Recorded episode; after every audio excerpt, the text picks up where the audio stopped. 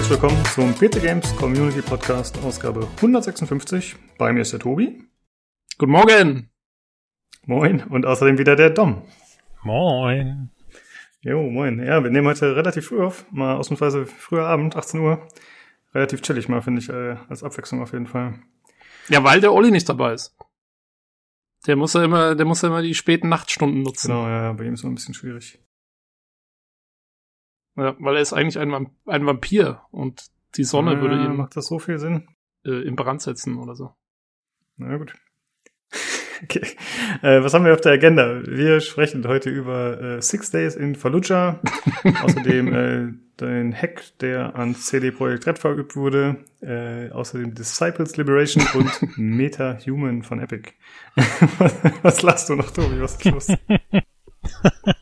Ich, ja, ich, ich finde schön, wie du das aussprichst. Six Days in Fallujah.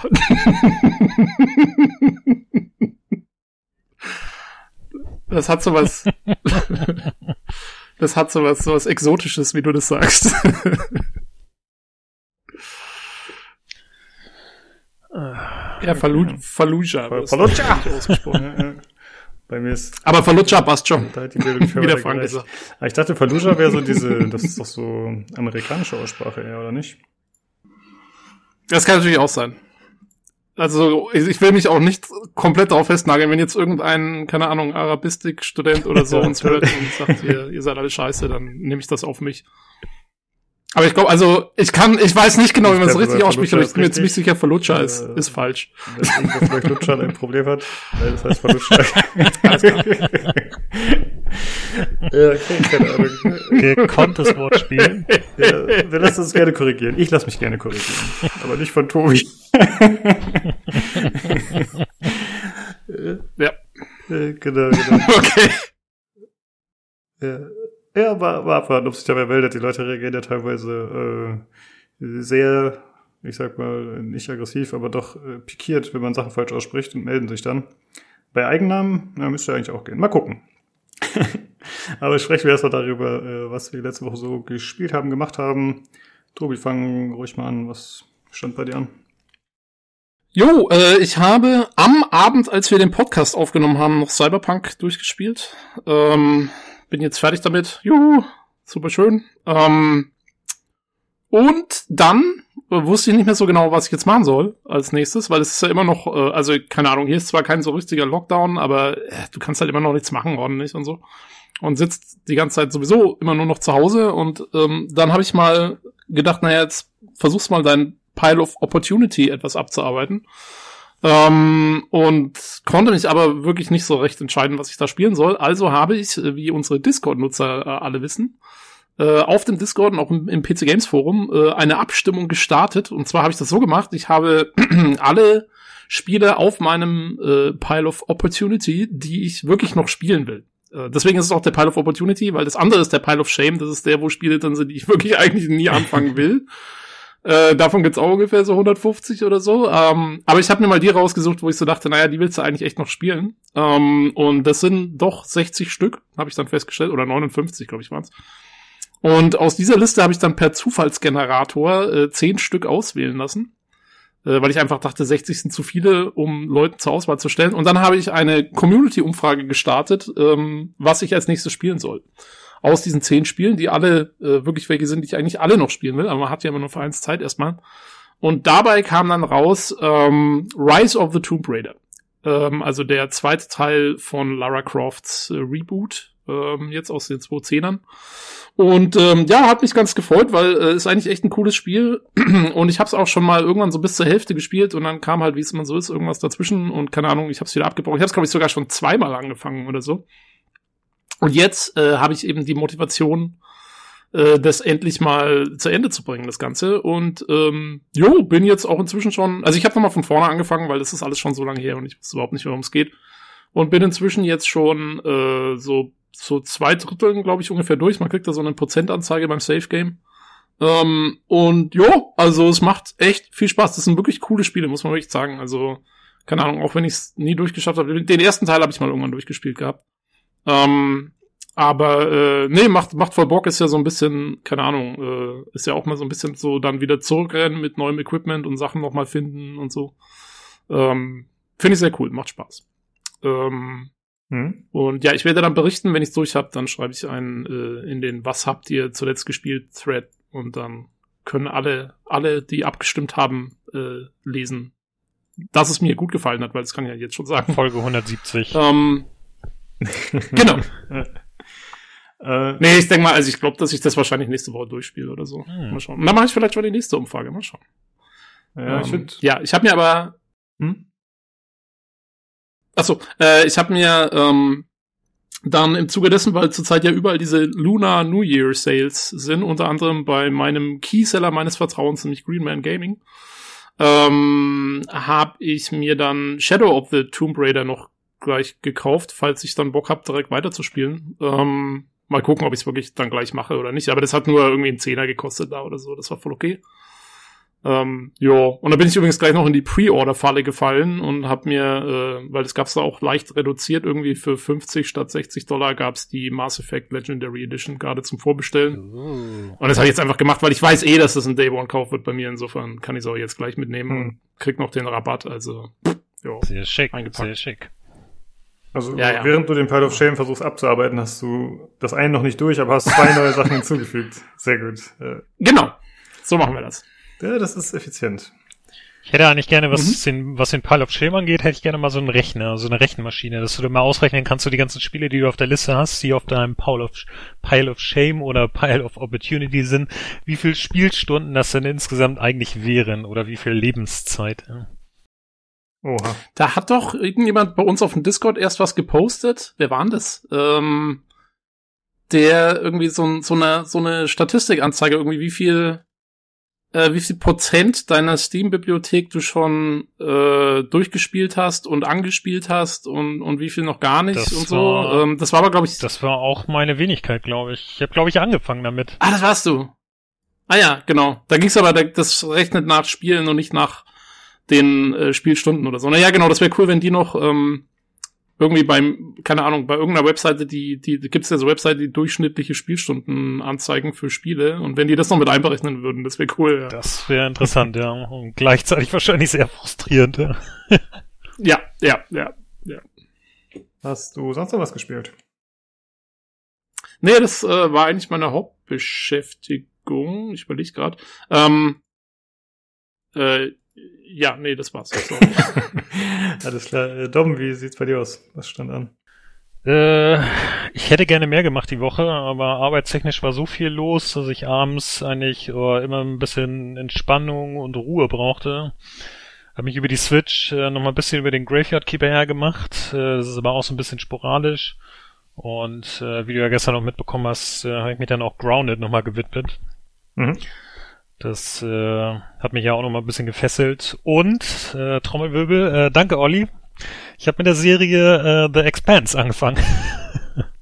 Ah. Das heißt da Olli. äh, Tobi meine ich, Entschuldigung. Das hat mit dem Olli Ja, nichts ja, zu tun. ja. Das war ich. Ja, ja.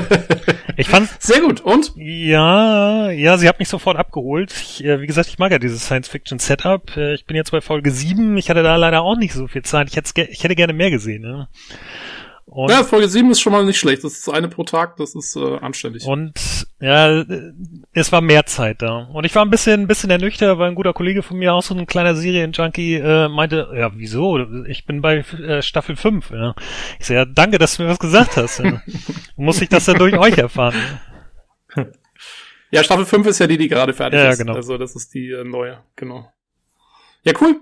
Ähm, jo, Ich können wir mal einen Special-Podcast machen, wenn du bei Staffel 5 Ja, bist. nach dem Halo-Cast.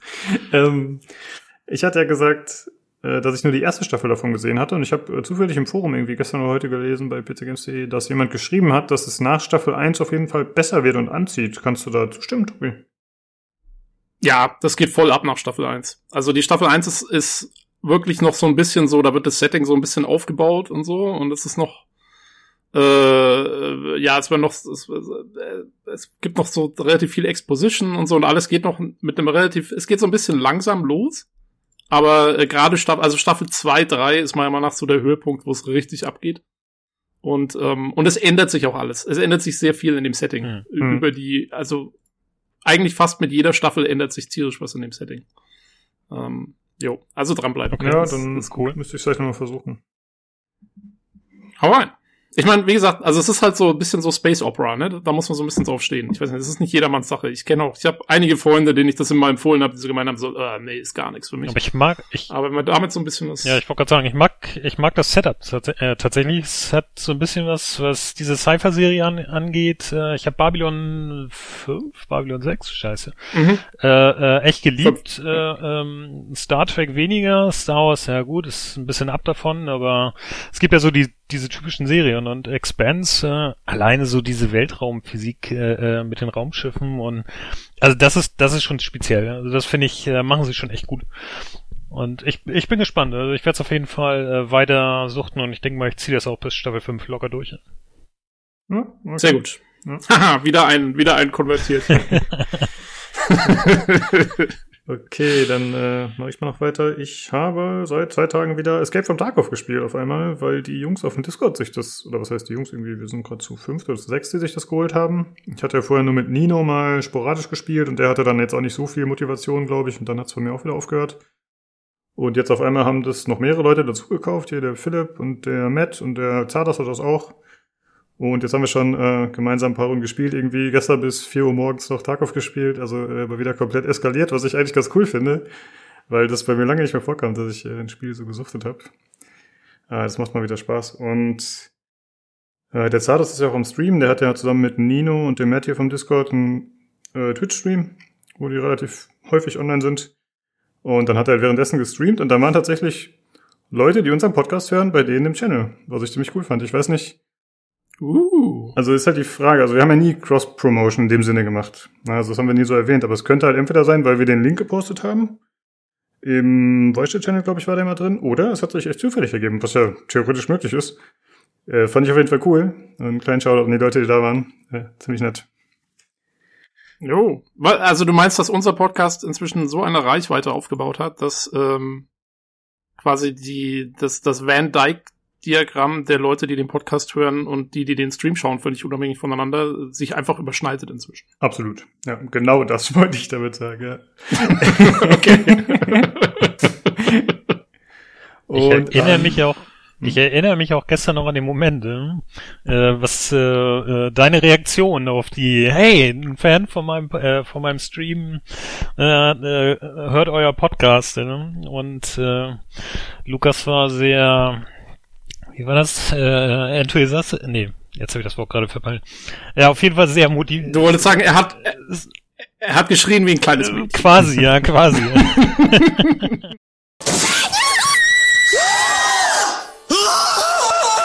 Schrei vor Glück.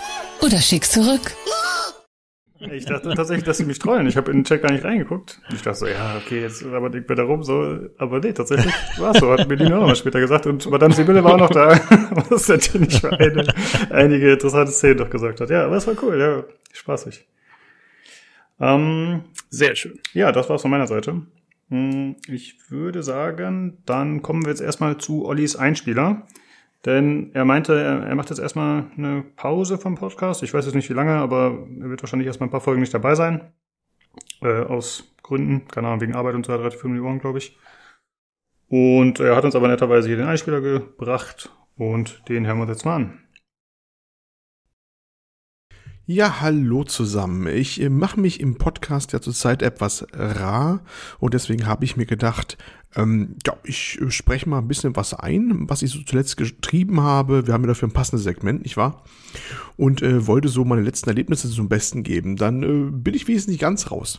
Na gut, ähm, fangen wir mal an mit einem kleinen ähm, Hardware-Abenteuer. Ja, das äh, ist jetzt was, da können drüber Nino und Jan ein bisschen drüber lästern, wenn sie das hören sollten. Und zwar wollte ich mal so ganz ohne Not äh, mein BIOS updaten von meinem Mainboard. Ähm, ihr kennt das vielleicht, man macht das äh, nicht mehr unbedingt aus zwingenden Gründen, sondern einfach, weil ein neues BIOS da ist oder man es lange nicht gemacht hat, warum auch immer. Und äh, ja, ich habe einen ASRock B450 Pro 4. Ja, nichts Tolles jetzt, ne? aber es tut seinen Dienst. Und äh, da dachte ich mir, ja, hauste mal das neue BIOS drauf. Ähm, das äh, gestaltet sich dann schwieriger als gedacht. Äh, das Ding hat ja kein Online-Update, man muss also richtig so oldschool-mäßig mit so einem USB-Stick, ne, FAT32 formatiert da rein und dann das dann raufspielen, wenn man dann im BIOS ist. Aber ähm, kurioserweise, ist nicht das erste Mal, dass ich es mache, kurioserweise kam immer nur sowas wie ein File not found. Ja? Und äh, ja, äh, habe mich gewundert, warum und überhaupt. Die Vermutung lag nahe, dass irgendwie der Stick falsch formatiert ist, falsches Format, zu groß oder sonst was, falscher USB-Port äh, angesteckt. Aber man konnte zumindest kurz sehen, wenn auf dem USB-Stick noch was anderes drauf war, wie das, äh, äh, das BIOS kurz nach allen möglichen Sachen gesucht hat. Das konnte man so flackern sehen. Aber ähm, ja, danach äh, tat sich nichts mehr und ich ja hab gegoogelt, ne, was man so tut, aber fand jetzt nicht äh, wirklich äh, was Erhellendes dazu. Und außerdem, es ging ja schon mal, ne? Es ist wie gesagt nicht das erste Update gewesen und war so etwas ratlos, bis ich nach Ewigkeiten verlorener Lebenszeit äh, darauf kam, dass ich das BIOS für das ASRock B450 Pro 4M runtergeladen hatte ja, ne, was ein Buchstabe für Unterschiede ausmachen kann und sich offensichtlich das ähm, BIOS von meinem System halt hartnäckig weigerte, dieses von der anderen Variante zu installieren, äh, vielleicht auch zu rechter Weise. Ähm, sei es drum, äh, eine etwas sprechende, äh, sprechendere ähm, Fehlermeldung wäre schön gewesen, ne? ASRock. Das wäre was gewesen, statt File not found oder sowas zu sagen, incompatible oder weiße Deibel was. Aber nicht sowas. Verdammt, ja können sich jetzt hier Nino und Jan dran erheitern, aber nun gut. Sei es drum. Äh, das zu diesem kurzen Erlebnis und jetzt etwas zu etwas größeren. Ich äh, habe nach den letzten ähm, Semidium ähm, Xbox Game Pass Erfahrung, denn das, das kam mir daher, da habe ich es ja deswegen rausgezogen, ne, aus dem letzten Folge, ähm, aus dem Game Pass Abgründen, mir gedacht, ja, was machst du denn noch, vielleicht noch was aus dem Game Pass? Wenn du schon das Geld für ausgibst, muss es ja auch lohnen. Und dann habe ich mir Tell Me Why rausgeholt. Tell Me Why ähm, von Don't Not Entertainment, auch bekannt vor allem durch Life is Strange. Und ähm, dachte mir, ja, das ist vielleicht genau das Richtige, so gemütlich abends so zum Wegspielen, ne? So hier ähm, heute im, jetzt im Winter. Und ähm, habe es auch nicht bereut. Also das äh, war was Interessantes und ich wollte ein bisschen was drüber erzählen, weil ich denke, das ist durchaus eine Erwähnung wert. Ähm, Tell Me Why, das ist ein in drei Kapiteln oder drei Episoden aufgeteiltes ähm, Adventure, so im typischen Download-Stil, ne? nicht zu komplizierte Rätsel und sowas, sondern mehr so narrativ das Ganze aufgebaut. Das handelt äh, über ein Geschwisterpärchen, Tyler und äh, Alison Ronan, die kommen aus Alaska, ne? wohnen auf in Alaska, ja, spielt auch schön so im Winter dann auch, übrigens ideal für die Zeit jetzt, ne? gerade kann man sich so schön einkuscheln mit denen zusammen quasi. Und das sieht sich mit seiner Vergangenheit konfrontiert. Ähm, nämlich in jungen Jahren wurden diese getrennt, nachdem äh, der junge Tyler, äh, ganz jung, in Notwehr, wie es erscheint, seine Mutter erstochen hat, die zudem psychotisch geworden ist. Und so ist zumindest die Ausgangslage. Und er musste dann ja so eine Art Heim, nicht, dass die jetzt ihn da als verbannt hätten gleich oder so, aber es hieß dann besser, äh, dass die Geschwister getrennt werden. Und die eine wuchs dann bei einem Pflegevater auf, der sich gut um sie kümmerte auch und später Polizei oder Polizeichef schon da war von dem kleinen Ort, äh, in dem es sich ganze abspielt Alaska. Und der Tyler musste dann halt so ein Internat quasi aufwachsen. Und nach Jahren, wo sie dann eigentlich erwachsen sind, kommen sie dann wieder zusammen im kleinen Ort. Und ja, dann nimmt das ganze Drama dann halt seinen Lauf, weil sie natürlich ein bisschen so nachforschen wollen, was denn damals eigentlich wirklich gewesen ist. Und ähm, das ja, gestaltet sich natürlich schwierig, weil sie auf einer Wand des Schweigens quasi treffen, in dem kleinen Ort. Keiner will eigentlich mehr so darüber berichten, was dann damals gewesen ist und sie bohren dann so ein bisschen nach. Ähm, gleichzeitig haben sie ein paar typische Download-Fähigkeiten, sage ich mal so. Nämlich äh, in Download-Geschichten ist ja immer so, dass die Leute im irgendeinen gewissen Kniff haben, was Übernatürliches haben und auch äh, diese beiden Geschwister haben was Übernatürliches an sich. Sie können sich lautes miteinander verständigen und sie können Phantom der Vergangenheit so quasi sehen. Und das wird auch manchmal für Rätsel benutzt und mm, auch für Entscheidungen und sowas auch. Ja, ja das Ganze ist ja das übliche Gameplay auch, was man hat, ne? Wie gesagt, Entscheidungen treffen, Rätsel lösen, Sachen finden, das übliche, nicht sonderlich anspruchsvoll, aber so typisch Download halt. Und äh, so, ja, entscheidet und leicht rätselt man sich durch die ganze Handlung dadurch und stößt auf die ganzen Abgründe. Ähm, das Spiel handelt nämlich auch von äh, tiefen Traumata, die die erlitten haben. Und äh, ganz besonders der, der Tyler äh, ist da sehr speziell, denn er ist ein Transmann. Also er war eigentlich mal Alisons Schwester und wer jetzt schon zusammenzuckt und sagt, oh no, äh, nicht sowas, fürchtet euch nicht, denn ich finde, diese Geschichte ist so schön natürlich rein in diese Handlung äh, integriert, dass das überhaupt nicht gekünstelt oder gezwungen wird oder so cringy wirkt, sondern es ist wirklich ein wichtiger, aber natürlicher Bestandteil der Handlung. Und das ist äh, einfach toll gemacht, muss ich einfach mal sagen. Ich bin auch keiner, der immer sagt, das muss immer auf Briegen und Brechen in der heutigen Zeit immer rein, ne? Also solche wichtigen, durch wichtigen, aber manchmal sehr erzwungen wirkenden Themen, sondern ist eigentlich vollkommen natürlich drinne. Und das finde ich einfach sehr, sehr schön von Not gelöst, wie das gemacht worden ist. Großen Respekt davor. So ein schwieriges und äh, ja auch kontroverses Thema so locker natürlich einfach reinzubringen in, in so ein Spiel. Ähm, da war ich beeindruckt, muss ich einfach mal sagen. Das haben die richtig gut gemacht. Die Atmosphäre ist dabei übrigens sehr, sehr schön, finde ich.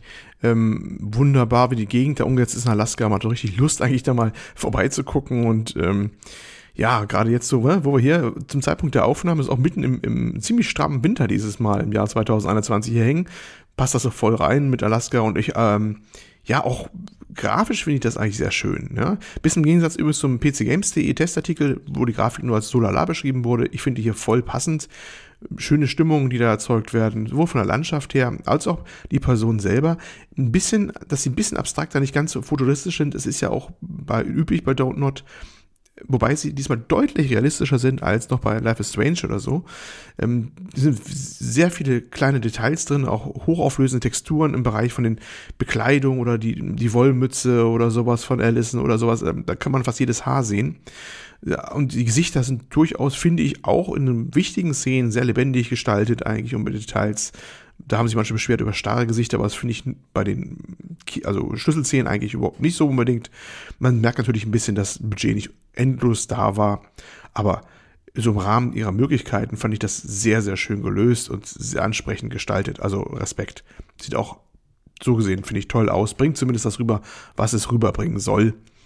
Und akustisch ebenso die Soundkulisse passt, die Musik ist auch stimmungsvoll, wenn sie auch nicht so einen ähm, ja, großen Stellenwert hat wie bei Life is Strange, das ja im laufenden Band äh, irgendwelche Musikstücke hatte, die das dann unterstrichen haben. Hier wird das nur sehr spärlich eingesetzt, finde ich, und in ausgewählten Stellen. Also wer sich bei Life is Strange schon in diese Musik verliebt hatte, der wird vielleicht hier nicht so auf seine Kosten kommen, weil es doch deutlich spärlicher eingesetzt wird. Aber ansonsten ein schönes Ding, also in mehrerer Hinsicht. Ich habe es nicht bereut. Äh, es hat ungefähr jetzt alle drei Teile zusammen. War das vielleicht, das das neun Stunden gewesen sein. Das kann man also gut in einer Woche wegspielen. Und das war so ein, auch für mich wieder ein typisches Game Pass-Spiel. Ne? Hat man vielleicht sonst nicht unbedingt geholt oder hm, angefasst. Aber so war das einfach ein unterhaltsamer, ja, unterhaltsamer paar Abende. Und im Gegensatz zu anderen Leuten bin ich der Meinung, dass auch wenn es schwerere Themen sind, ach, das sind so gemütliche Spiele, die kann man so nebenbei wegspielen, ne? Weil da muss man nicht äh, voller Anspannung vorm Rechner sitzen oder dass dann äh, vielleicht doch noch plötzlich ein Quicktime-Event oder sowas kommt. Das geht so weg. Und ich fand das echt sehr angenehm. Und die Geschichte der beiden Geschwister war eigentlich eine sehr schöne Geschichte, muss ich sagen. Also Respekt, Don't Entertainment, das war wieder ein schönes Ding. Ich hoffe auf noch weitere von dieser Sorte. Abschließend bleibt nur noch zu sagen, ähm, ja, ein bisschen habe ich mich wieder so in den Game Pass verliebt. ist ja schon eine interessante Sache, dass man da immer was im Auswahl hat und da einfach mal was rausziehen kann und spielen kann. Ich meine, ist ja nicht so, dass ich auf meinem Pile of Shame, äh, Pile of Opportunity nicht noch 300 andere Sachen hätte, aber äh, ja, aber hat was, wenn immer sowas Neues mal reingespielt wird und ja, äh, hm, da könnte man mal nachdenken, vielleicht nochmal eine Xbox Series X äh, in die Ecke zu stellen für die etwas actionmäßigen, mit Controller gespielten Titel. Hm, wer weiß, vielleicht, mal gucken. Äh, ist, ist ja, sonst habe ich auch keine Konsole hier, außer meiner PS5, die ich noch gar nicht gebraucht habe, ne? Na egal.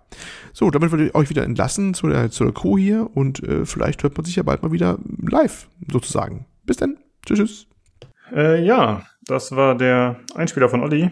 Äh, tatsächlich hat er ja gesagt, wegen der Hardware-Geschichten, ob wir das nicht noch aufgreifen, eventuell im Hardware-Teil, das äh, kam jetzt nicht mehr dazu, weil ich das ja später gehört habe. Ich will das kurz aufgreifen. Hm? Ich will das kurz aufgreifen im Software-Teil. Ähm, also, weil BIOS-Updates, und ich glaube, wir hatten das Thema auch sogar schon mal. Ähm, ich weiß nicht, ob wir es hatten mit dem Hardware-Teil direkt, aber zumindest im Discord und vorher.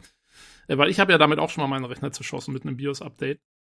Und ähm, deswegen, also zunächst mal, Olli, äh, sorry, aber das war einfach dein Fehler, weil du musst, du musst auf alle Buchstaben im Mainboard achten. Das ist einfach so. Also wenn du BIOS-Update machst, du musst immer ganz genau drauf schauen, dass du das richtige Update kriegst. Sonst sei froh, dass der das nicht installiert hat, weil ähm, wenn der das irgendwie nicht gecheckt hätte und doch installiert hätte, dann wäre nicht wahrscheinlich noch mehr kaputt gegangen. Und äh, viel Spaß damit, falsche BIOS-Updates wieder runterzubekommen, weil ich hatte mal eins drauf bei mir eben, was dann äh, nicht mehr irgendwie für den Prozessor, für den alten Prozessor geeignet war, den ich hatte oder so, weil das Update dann die nicht mehr unterstützt hat oder irgendwas. Und es war einfach, es war furchtbar. Ich hatte echt, also ich habe ewig viel Zeit dann damit verbracht, dieses Update wieder rückgängig zu machen irgendwie.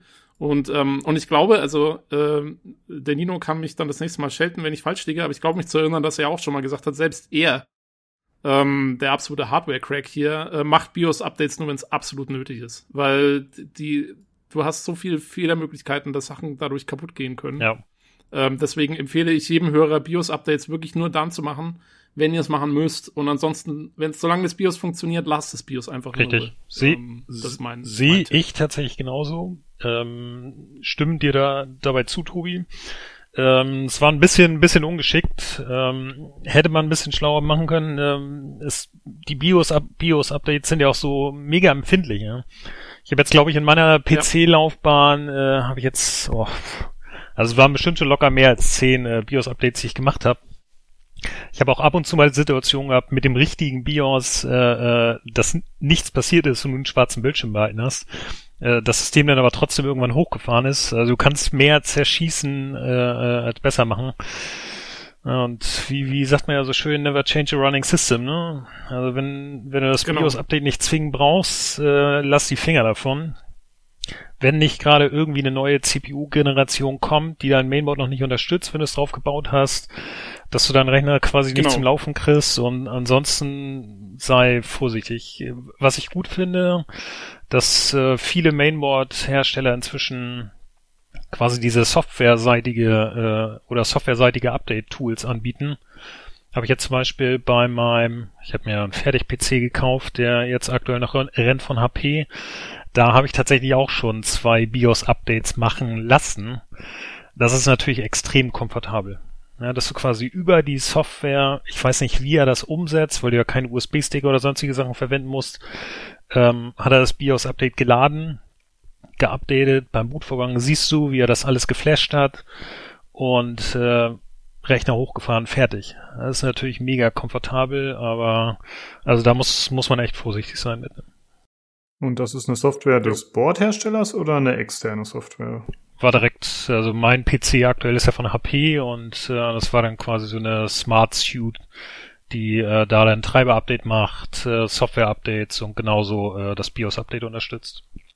Ah, okay. Ja. ja, das ist cool. Also du startest die im Windows oder sonst wo und dann lädt er das alles runter wahrscheinlich automatisch und beim nächsten Neustart flasht er dann und Ja, genau, genau. Das ist cool. Okay. Ja, stimmt. Jo, aber wie gesagt, also ähm, ja, nur wie du sagst, eben nur wenn man, wenn man irgendwie einen neuen Prozessor einbaut, der halt von der alten BIOS-Version nicht mehr unterstützt wird oder so, dann hast du ja keine Wahl, dann musst du es halt Richtig. machen. Aber solange es läuft. Ich wollte gerade sagen, ja. eigentlich nur bei Hardware-Inkompatibilität, äh, dass man dann irgendwie zu einem BIOS-Update greift. Aber ansonsten Finger weglassen. Solange das System läuft, lass es laufen. Ja. Ja, ich hatte es bei mir tatsächlich mal gemacht, ähm, weil das war, als ich ähm, Assassin's Creed Odyssey damals gekauft habe. Und es lief nicht, als es ganz neu war. Und, ähm, und mir wurde vom Ubisoft Support empfohlen, das BIOS abzudecken und zu gucken, ob es dann geht. Interessant. Die Penner, echt. Ja, und dann habe ich das halt gemacht und das hat mir dann alles zerschossen. Ähm, ja, ja, also eigentlich äh, müsste ich fast Ubisoft verkaufen. Aber ähm, ja. Ja, ich glaube, die schieben vom Support Gut. erstmal alles von sich weg, solange sie können, ne? Also da wird erstmal alles ja, ja, abgefragt. Genau, genau, mhm. genau sowas. Ja, es war irgendwie, ich weiß nicht, irgendwas war drauf auf dem Mainboard, irgendein Netzwerkchip oder so. Und dann meinten sie so, ja, der kann da irgendwie für Interferenzen sorgen, bla bla bla. Ja, genau. ich, naja. ich, war, ich war jung und unschuldig und brauchte das Ich wollte gerade sagen, ich hätte mit Olli im äh, Chat auch äh, im Discord nochmal eine andere Diskussion mit, ne, dass der Service Desk oder die erste Instanz einem ja gerne dazu redet, ah, leer, leer doch mal deinen Cache. Ne? Das kann ja schon mal Probleme lösen. Ne? so, äh, ja, bei dir war es dann halt das BIOS-Update und naja, verschlimmbessert, ja. ja. Ich kann's ja, ich kann's ja nachvollziehen, ja, dass so Support-Leute erstmal, erstmal diese ganzen Sachen halt abklopfen, weil ich glaube, es gibt auch wirklich viele User, die das halt nicht selber machen oder da nicht selber drauf kommen und dann, das sind halt, das ist halt typische Problemlösung. Du musst halt erstmal alles, alles so abklopfen, was irgendwie sein könnte. Aber BIOS-Update hatte ich vorher auch noch nie gehört, dass mir das irgendjemand empfohlen hätte und, ähm, ja, es war im Nachhinein auch tatsächlich die falsche Idee. ähm, jo. Ja, ansonsten äh, hat er noch erzählt von äh, Tell Me Why. Hat das jemand von euch gespielt? Du nicht, Tobi, ne? Nee. Tom? Ich auch nicht. Hm. Aber ich fand ganz interessant, was er erzählt hat. Das äh, klang ja ganz gut und äh, trotz des eher außergewöhnlichen Settings doch, äh, als wäre es eine gute Geschichte. Ähm, ich muss sagen, ich kenne mich mit den ganzen Download Games nicht aus. Also ich kenne das äh, hauptsächlich aus der Außenperspektive und hack ein bisschen drauf rum. Und wenn ich dann noch was höre, wie der Christian Dörre sich darüber lustig macht, dann bin ich begeistert. Das ist so, was ich davon kenne. Also du willst es hassen. Ja, quasi, genau. Ich will gar nicht mehr darüber wissen, denn Sehr- ich will es ja sehr- sehr weiterhin schön. hassen. Ja. Das ist richtig. Ja, ach so. Ja, ich müsste erst nochmal Life is, Life is Strange müsste ich erst mal durchspielen, bevor ich mit irgendwas anderem anfange. Ich habe, das ist auch auf meiner Liste von den 60 Spielen, die plötzlich als Generator ausgewählt werden können. Oh ja. Ja, Life is Strange ist auch auf meiner Liste. Teil 1 und 2. Irgendwann mal angefangen und irgendwann den Weg verloren. Naja, Hauptsache ihr habt sie in der. Bibliothek, dann ist ja alles gut. Richtig, richtig. Das ist auch das ist meine Einstellung. nice to have. Äh, genau, besser haben als brauchen. Ja, okay. Äh, vielleicht ganz kurz noch eine Sache, ähm, da wir eigentlich aus dem PC Games Forum entsprungen sind. Äh, da haben die ja jetzt eine neue, die neue Forumsoftware endlich draufgespielt. Und können wir vielleicht einmal kurz drüber sprechen, Tobi, habe ich mir Mhm. gedacht. Ähm, wie gefällt's dir so? Bist du zufrieden? Äh, gefällt mir sehr gut, muss ich sagen. Äh, und zwar vor allen Dingen aus dem Grund, dass man jetzt endlich, endlich, endlich äh, Bilder ordentlich einbinden kann in dieses verdammte Forum. Weil es war ja früher so, dass man nur, aus irgendeinem Grund, äh, nur Bilder von Imgur einfügen konnte, also von der Seite Imgur. Ähm, und jetzt kann man äh, Bilder von allem Möglichen einfügen und es scheint zu funktionieren. Also zumindest hatte ich jetzt seit der Umstellung keine Probleme mehr damit. Ähm, und das ist schon mal cool. Ähm, und ja, so vom, vom Look her und so, ähm, finde ich es okay. Also ich finde es jetzt, ich finde es jetzt auch nicht super, muss ich sagen, aber es ist auf jeden Fall, ist gut. Es gibt einen Dark Mode, was sehr schön ist. Ähm, und sie haben meine, meine alte äh, Aktivitätenseite, wo ich echt Angst hatte, dass sie die rausschmeißen, weil ich anscheinend so von dem, was ich von Unterhaltungen mit anderen Leuten mitgekriegt habe, bin ich anscheinend irgendwie so der Einzige, der die cool findet. Alle anderen finden die total scheiße und benutzen die nicht. Und da hatte ich so ein bisschen Angst, dass die äh, wegfällt jetzt. Aber nein, die gibt's noch und äh, ja, ich bin happy. Ja, tatsächlich sind äh, die meisten Kernfunktionen aus dem alten auch noch vorhanden. Ne? Also so viel hat sich in dem Sinne gar nicht geändert. Also ich finde halt, optisch ist tatsächlich mehr, was anders ist, finde ich, als jetzt wirklich von den Funktionen. Klar, die Funktionen sind teilweise anders angeordnet und irgendwie anders zu finden und sehen, haben andere Icons, aber prinzipiell, meiner Erfahrung nach, kann man das meiste immer noch nutzen, was man vorher auch schon hatte. Das ist ganz Jo. angenehm. Ja, und es gibt ein paar, und es gibt ein paar neue schöne Sachen, finde ich. Also zum Beispiel, äh, früher konnte man ja nur liken, beziehungsweise den Gefällt mir-Klick geben. Ähm, und jetzt kannst du zum Beispiel äh, verschiedene Reaktionen machen. Also du kannst liken oder kannst so ein Haha-Ding machen oder, weil das finde ich ganz gut, weil es war früher schon oft so, dass man, ähm, dass man Posts gelesen hat von Leuten, die irgendwas geschrieben haben, mit dem man zwar übereingestimmt hat und zugestimmt hat und eigentlich darauf reagieren wollte, aber jetzt nicht gerade mit einem Like, ja, sowas wie, äh, keine Ahnung, es sind gerade 50 Leute irgendwo gestorben oder so. Ja, da will ich jetzt kein Like drunter setzen. Sondern lachendes Ähm, Smiley, ja, das ist ähm, verständlich. und jetzt- ja. Genau, und jetzt kann man halt, ähm, jetzt kann man halt auch so ein, keine Ahnung, kann man halt auch anders reagieren. Äh, Finde ich ganz nett. Ah, Das okay. ist immer ganz schön. Äh, ja, also so Kleinigkeiten halt. Genau, also wir sind äh, bisher zufrieden. Mal schauen, wie es sich entwickelt. Gut, äh, das nur kurz dazu als Side Note. Und dann kommen wir jetzt kurz äh, zu der Verlosung. Zum einen, die letzte Verlosung hat der Sterling gewonnen auf dem Discord. Ähm, und zwar war das ja Call of Duty Black Ops Cold War. Und da war ja so ein bisschen unklar, ob man den Code einlösen kann oder nicht, da er mit meiner Grafikkarte kam und ich das ja über seinen Account dann machen musste. Aber es hat tatsächlich funktioniert und er kann es spielen. Ja, das war sehr gut auf jeden Fall, hat mich ein bisschen beruhigt. Äh, Und dann haben wir noch eine andere Verlosung, die aktuell läuft, noch bis zum 26.02. Könnt ihr auf dem Discord Hellblade Senua Sacrifice gewinnen, einen Steam Key. Und der ist gesponsert von Rocco. Ja, auch ein sehr schönes Spiel. Ja, das stimmt. Also was ich davon gesehen habe, sehr cool. Ja, das ich auch angespielt habe und das auch in den 60 Spielen meiner, meiner Umfrageliste ist. Ja, ich, ich merke schon, äh, wenn du jetzt jeden Monat eine Liste machst, dann hast du noch lange zu tun. ah, gut, dann äh, wäre normalerweise das Hörerfeedback dran, aber da haben wir diesmal nichts. Deswegen kommen wir direkt zum Hardware-Teil.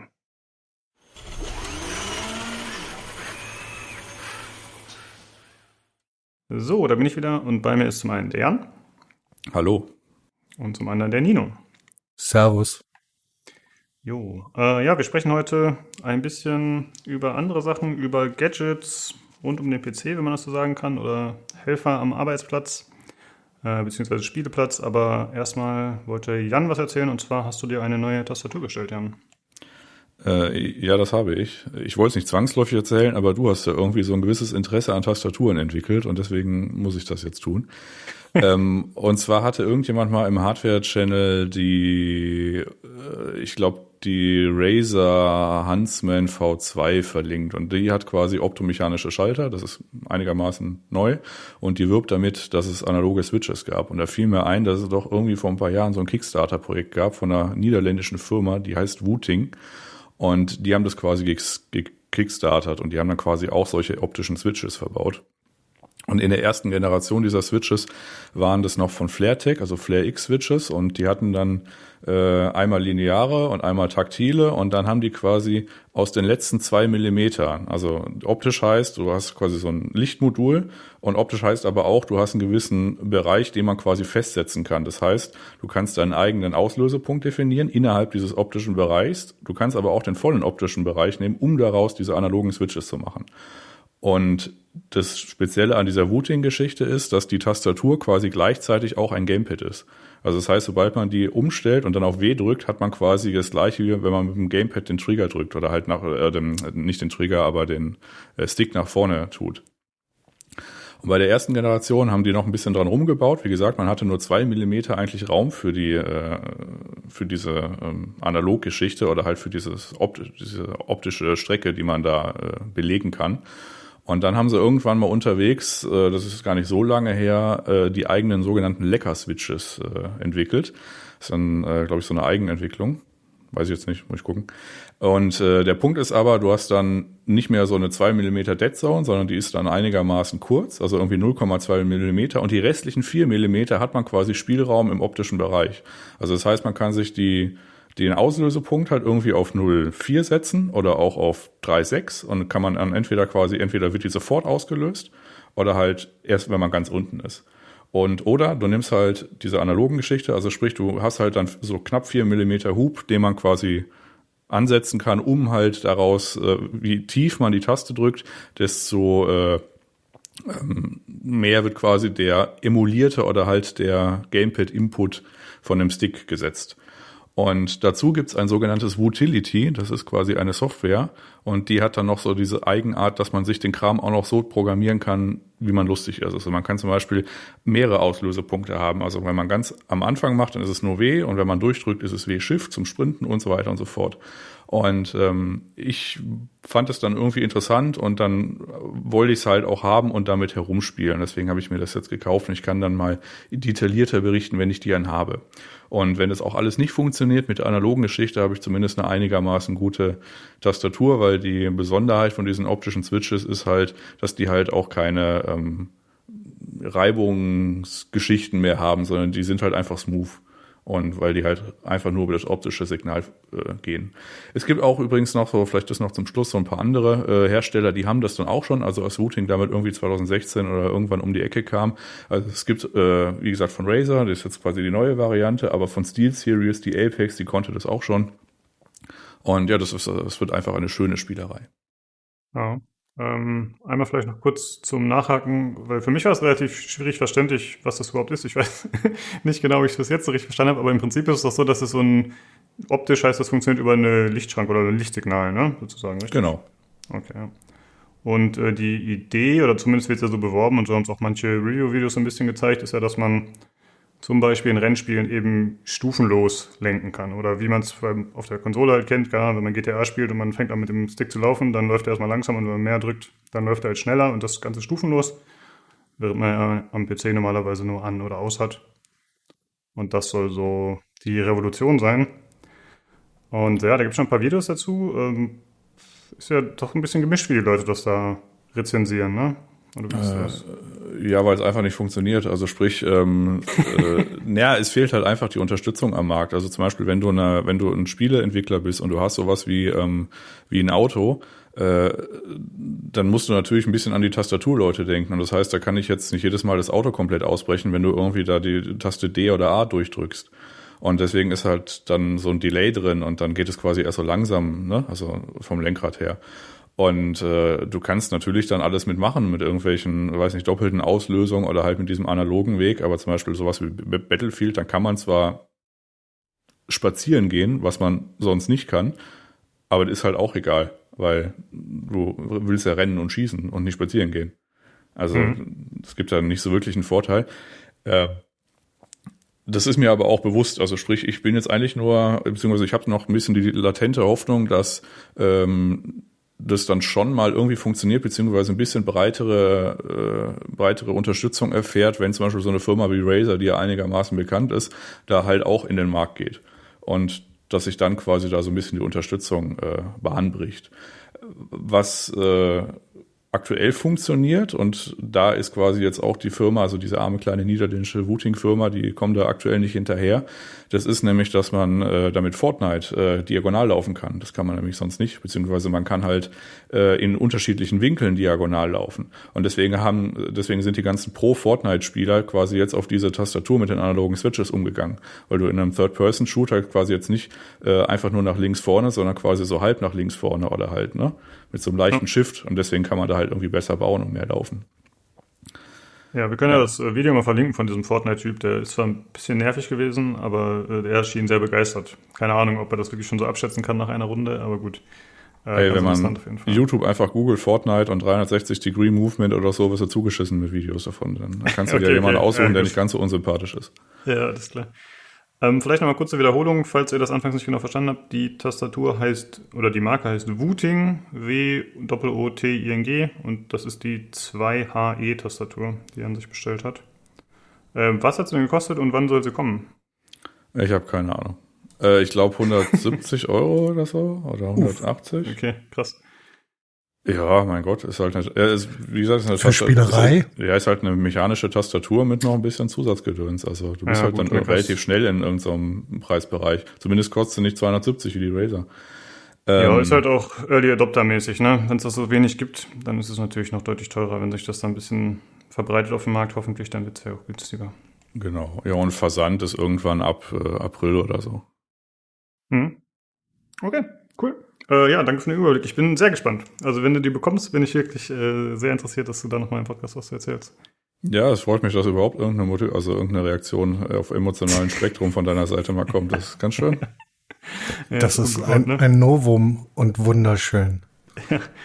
Äh, ja, eine etwas andere emotionale Reaktion habe ich zu Ninos Sache, die er sich gekauft hat. Nino, was hast du dir bestellt? Ähm, ich habe mir ein autolineares Keyboard gekauft, und zwar ein äh, Plank ähm, wer nicht weiß, was ein autolineares Keyboard ist, dort sind alle Tasten gleich groß, haben den gleichen Abstand. Und ähm, es ist ein, es ist ein Mini-Keyboard. Ich äh, bin normalerweise, also 40%, ich bin normalerweise kein, kein großer Freund davon, aber das ähm, geistert schon so lange in meinem Hinterkopf rum. Und nachdem äh, Jan sich äh, etwas, etwas Schönes gekauft hat, ähm, was äh, in mir nicht annähernd so viel Begeisterung ausgelöst hat wie in dir, habe ich mir gedacht, muss ich auch was ausprobieren.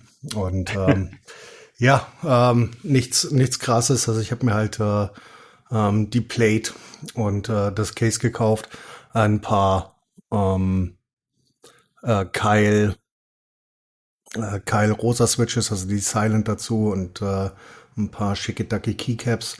Und das werde ich dann einfach mal zusammenbauen und äh, schauen, wie ich damit zumindest in Games umgehen kann.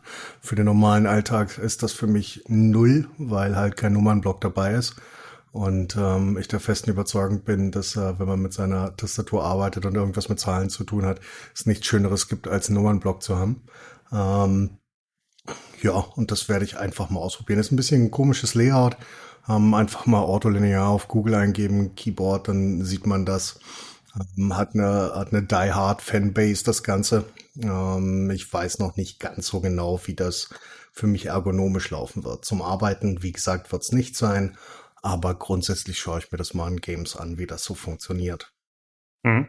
Äh, Nochmal kurz zur Erklärung für die, die jetzt gerade nicht googeln können, weil sie unterwegs sind oder so. Das ist im Prinzip einfach ein Raster, ein Gitter. Also die Tasten sind alle gleich groß, wie Nino schon sagte, und die sind nicht versetzt. Das heißt, man hat nicht über WSD normalerweise diesen Umgriff, sondern es ist alles in einer Linie. Sehr strange auf jeden Fall. Bin ich mal gespannt. Äh, wann kommt die bei dir an? Die kommt bei mir in wundervollen äh, 25 Tagen an. Also ich denke mal so, ja, Entschuldigung, äh, dauert ein bisschen, äh, bis die herkommt, weil gibt's in, in, in der guten alten äh, EU nicht so einfach zu bekommen. Also musste ich sie äh, aus einem anderen Land beziehen, äh, beziehungsweise das Kit dazu. Ähm, Baseplate und Case kommen am puh, 16. März oder sowas sollen die kommen. Mhm. Keycaps und äh, die Switches kommen deutlich eher. Da schaue ich mal. Was halt wirklich auch noch cool ist, dass du halt einfach, ähm, oder beziehungsweise was, was bei der Plate cool ist, du kannst halt alle Switches einsetzen, du musst nichts löten oder ähnliches. Ähm, gehen so alle Kyle, alle ähm, Sherry, alle Gateron-Switches, die es so auf der Welt gibt.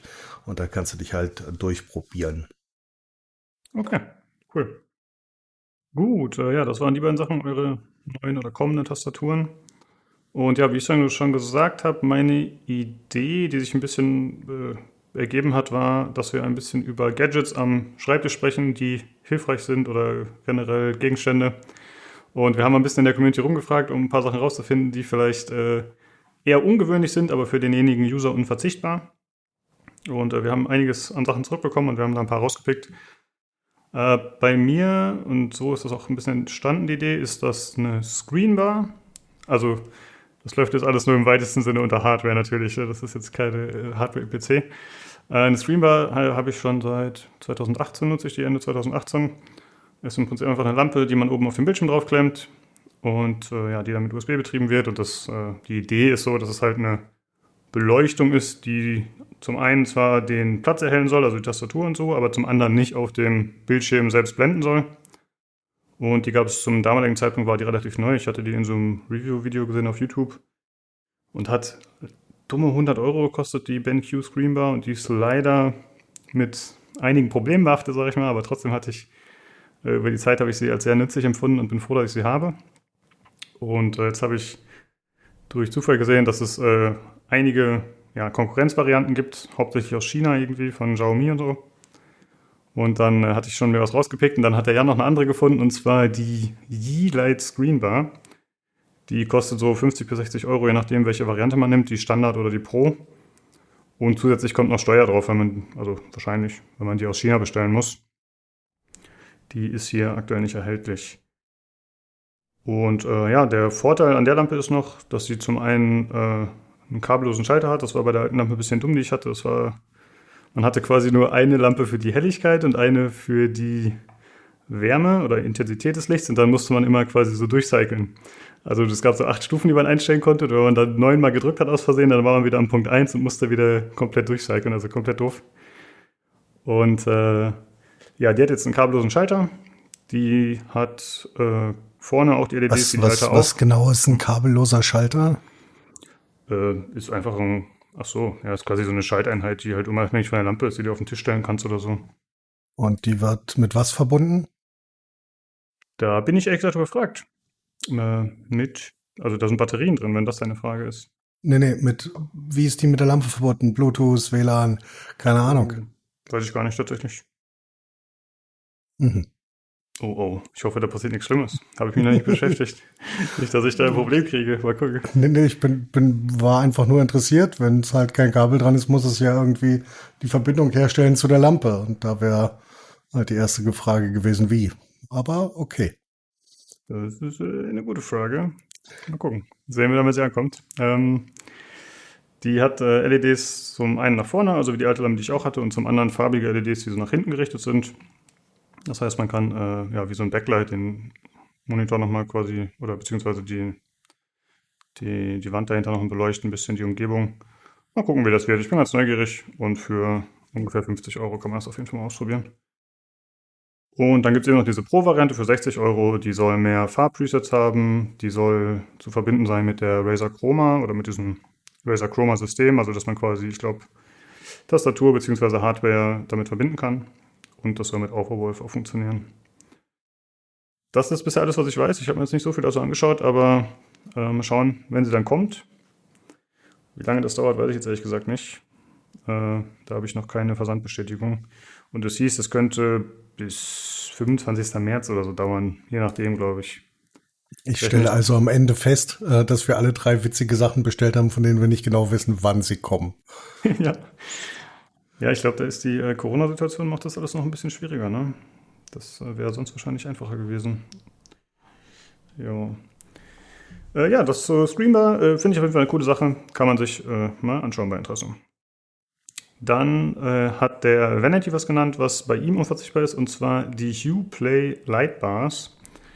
Äh, das sind einfach so ja, schlanke LED-Lampen, so ovale Dinger, relativ hoch, die man äh, entweder aufstellen kann oder irgendwie hinlegen kann oder direkt von hinten an den Fernseher befestigen kann mit so äh, Montagehilfen. Und die machen im Prinzip ein bisschen das, was die Screenbar auch macht, beziehungsweise also halt von hinten so eine indirekte Beleuchtung auch. Man kann das Ganze äh, farblich einstellen, entweder mit äh, Smart Control äh, per App oder ich glaube, man kann das irgendwie auch abstimmen mit so bestimmten Presets, aber ich habe mich da jetzt nicht so extrem reingelesen. Äh, aber kann man sich mal anschauen. Also er meinte, für ihn ist es auf jeden Fall cool. Hue Play Lightbars.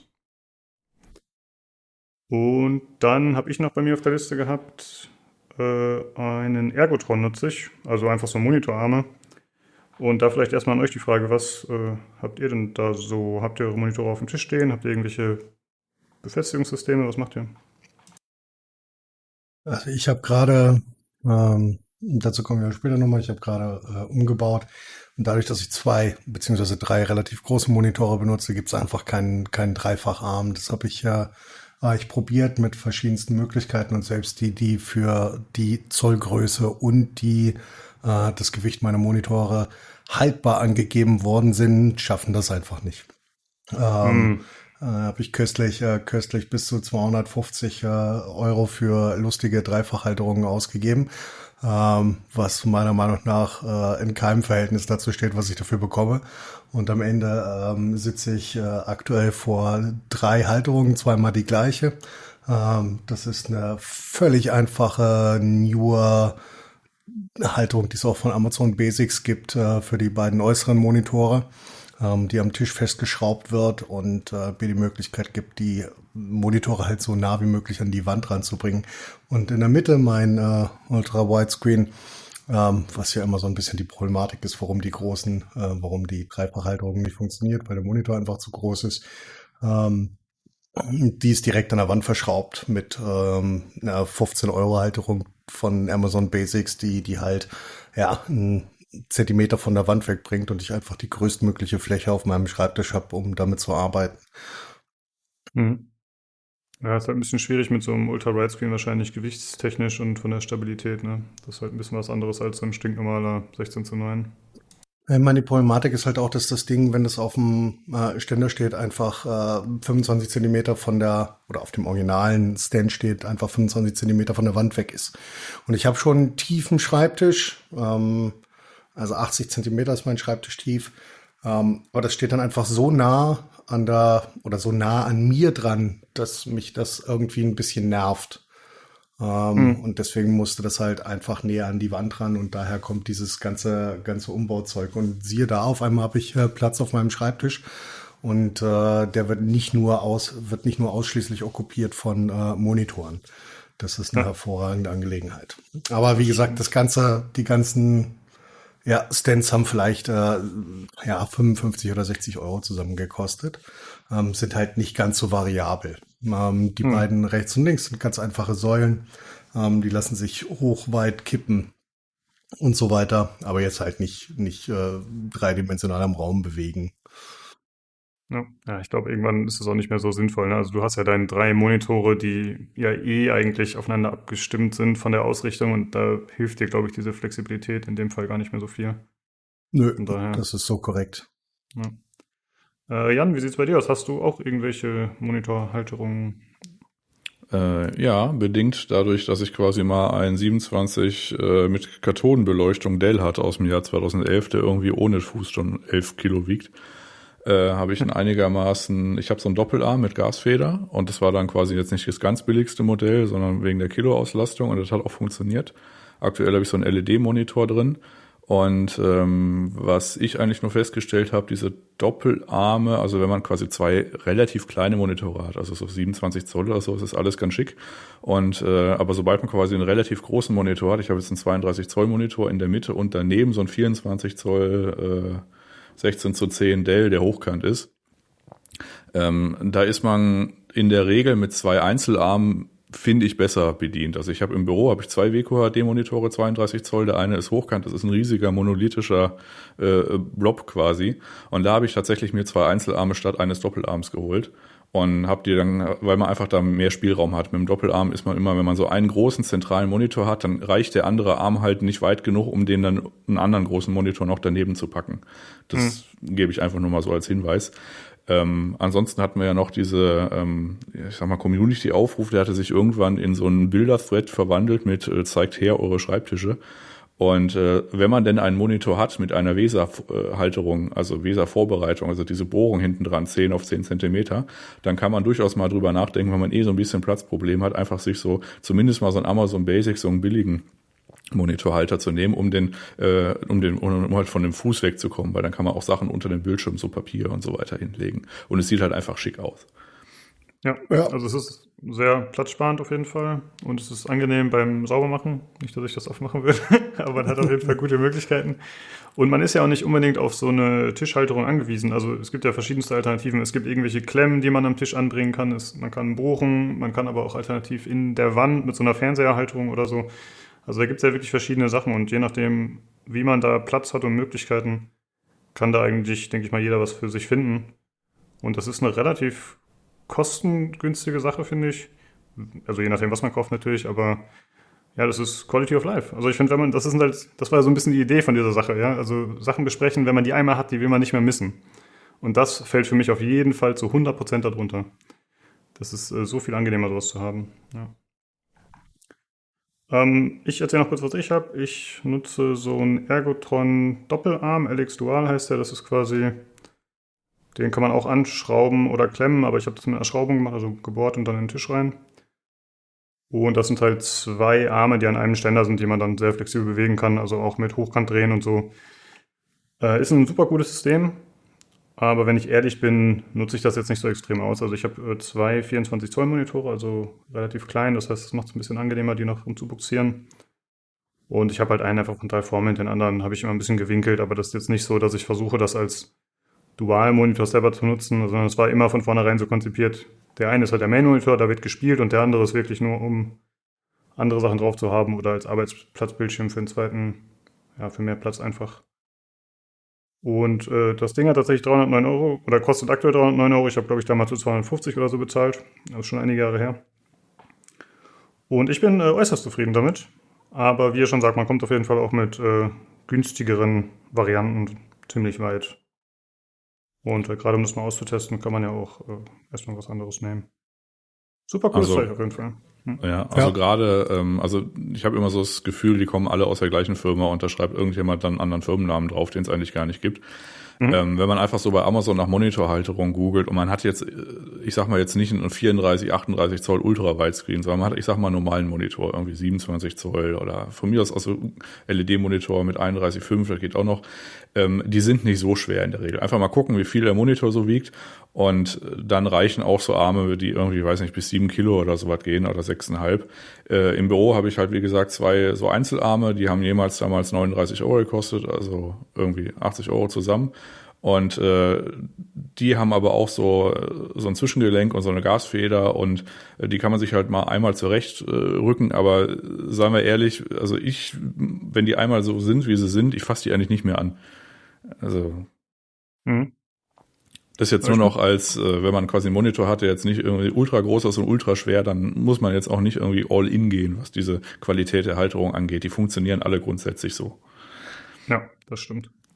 Äh, ich könnte zu meiner vielleicht noch sagen, ist jetzt individuell, aber ich habe tatsächlich das Problem, dass der Hauptmonitor immer auf einer gewissen Höhe absackt. Also ich glaube, das liegt an der impedanten Screenbar, die noch oben drauf hängt. Das kann sein, dass entweder genau gerade so das Gewichtslimit damit überschritten wird oder dass tatsächlich einfach über die Zeit die Stärke der Halterung nachgelassen hat, also dass die Feder. Ja, im Normalfall. Im Normalfall kannst du bei der 310 Euro äh, äh, Gas, Gasfeder ähm, da vielleicht auch mal ein bisschen nachjustieren. Da soll es eine Schraube dafür geben. Das hat selbst äh, das äh, 50-Euro-Teil, mit dem ich den 34 Zöller meiner Frau festmache. Genau. Ähm, Das ist also eine das kleine sollte Imbus. es, das sollte irgendwo eine kleine Imbusschraube sein, mit der du das äh, justieren kannst und sicherstellen kannst, dass es halt nicht mehr absackt. Das ist ein guter Hinweis. Dann machen wir das demnächst mal gemeinsam. Cool. Hervorragend. Ähm, ich habe noch eine Sache zu den Wesermounts zu sagen. Ähm, wenn ihr einen Wesermount habt ähm, oder euch einen kaufen wollt, schaut äh, hinten auf den Monitor und messt nach. Es gibt äh, vier verschiedene ähm, ja, Weiten. Abstände für die Wesermounts bei Computermonitoren ist im Normalfall 75 oder 100 Millimeter der, der Wesermount. Ich war selber erstaunt. Ich habe zwei ähm, zwei 28 Zöller von, von Samsung rechts und links stehen, ähm, beziehungsweise hängen und die haben einen 75er Mount anstatt einen 100er Mount. Das hatte ich bei ähm, Monitoren von der Gewichtsklasse noch nie gesehen, dass du halt so einen kleinen Mount hast. Ähm, alles, was dann, was dann größer ist, es gibt 125er, 150er, das ist dann eher für ja, monströse Fernseher oder ähnliches, aber ruhig mal, wenn ihr euch das überlegt, hinten nachgucken und einfach mal mit dem Lineal nachmessen. Eins fiel mir noch ein, ähm, und zwar, wenn man diese Weserhalterung sich anguckt an dem Monitor, äh, ich weiß nicht, wie viele Hersteller das machen, aber LG macht das zum Beispiel ganz gerne, die sind dann so ein bisschen in den Monitor rein versetzt. Und die haben dann quasi so eine Einsparung und dann ist halt quasi so ein bisschen Plastik drumherum und die Halterung an sich, die ist dann quasi so ein bisschen vertieft. Und es führt bei manchen, also dann guckt halt, wenn ihr solche, so eine Halterung habt, äh, also was ich ausgesucht habe bei Amazon, äh, mal so ein paar Bewertungen durch und gerade auch so Kundenfotos, weil das einigermaßen häufig passiert, dass ähm, diese äh, Halterungsvorbereitungen quasi ähm, zwar die Lochung korrekt ist, aber die haben dann zu viel Material um die Lochung noch rum, dass die nicht in diese Versenkung passen. Also da einfach mal ein bisschen drauf achten. Wenn das einfach nur Plan bei euch ist, dann ist egal, dann könnt ihr es einfach äh, ja, so nehmen. Hm, okay, guter Hinweis. Ja. Interessant, dass man darauf achten muss, weil ich bin immer davon ausgegangen, okay, Weser, das ist ein Standard, der genormt ist und dann passt auch wirklich alles. Aber okay, anscheinend. Ja, der, Lochab, der Lochabstand ist halt genormt, der Rest, der Rest eher nicht. Bei vielen Curved-Monitoren hast du dann halt auch noch extra, extra Standoffs und so weiter, die das dann nochmal ein bisschen anders machen, aber im Grundsatz ist zumindest nur der Lochabstand gemount, also genormt. Ähm, ja, das war so für die, für die Hauptsachen eigentlich, die genannt wurden, beziehungsweise die ich äh, als interessant empfand. Ansonsten wollte ich noch sagen, ich bin immer großer Fan davon, Sachen aufzuhängen. Also sei es äh, irgendwelche kleinen Kopfhörerhalter, sei es Kabelhalterungen, sei es äh, Lindy, die Untertischhaltung, die ich hatte, auch wenn die jetzt weg ist.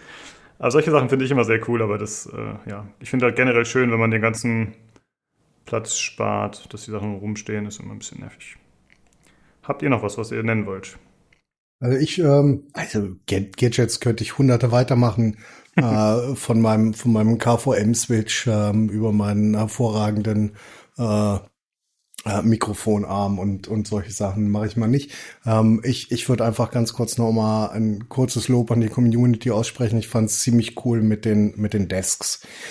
Dass mir nicht alle gefallen haben, ist klar, aber es waren wirklich paar meiner Meinung nach äh, ziemlich geile Desks dabei. Ich find's, find, find Jan toll, find's ja, finde Jans Desk ziemlich cool und einzigartig. Ähm, ziemlich gefallen hat mir zum Beispiel auch ähm, Mr. Electro Voice Philips äh, Desk. Das fand ich äh, sehr, sehr cool, vor allen Dingen, weil wir auch viele ähnliche, ähm, ich sag mal, Devices haben.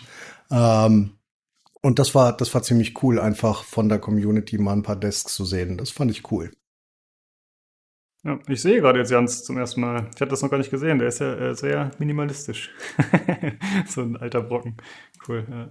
Ne, ich bin halt genügsam. Also dieser Tisch, das ist so ein 300 Jahre alt, äh, alter Eichentisch, den habe ich irgendwann mal in Bonn gekauft. Und der hat die hervorragende Eigenschaft, dass der quasi links und rechts, da wo du diese äh, Säulen siehst, ähm, so Schubladen hat. Und die sind halt ungefähr einen Meter tief. Also das heißt, da passt halt jede Menge Kram rein. Und wenn man, weiß nicht, wutentbrannt auf den Tisch haut, dann ist nicht der Tisch kaputt, sondern die Hand.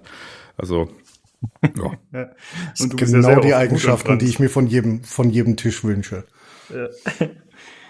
Äh, ja, ich fand es auch super cool, die ganzen Bilder, ähm, weil es doch immer ganz nett mal zu sehen, wie die Leute so hausen und was sie so machen und wie sie spielen. Das ist auf jeden Fall cool.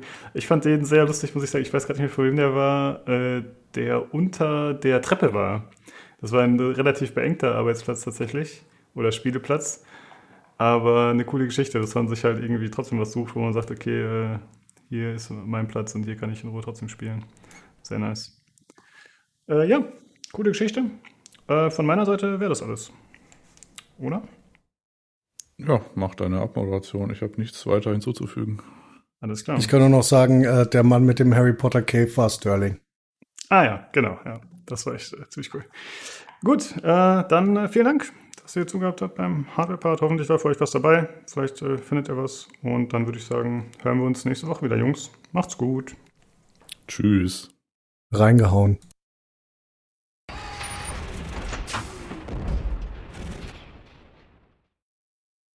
Äh, dann kommen wir zu den eigentlichen News.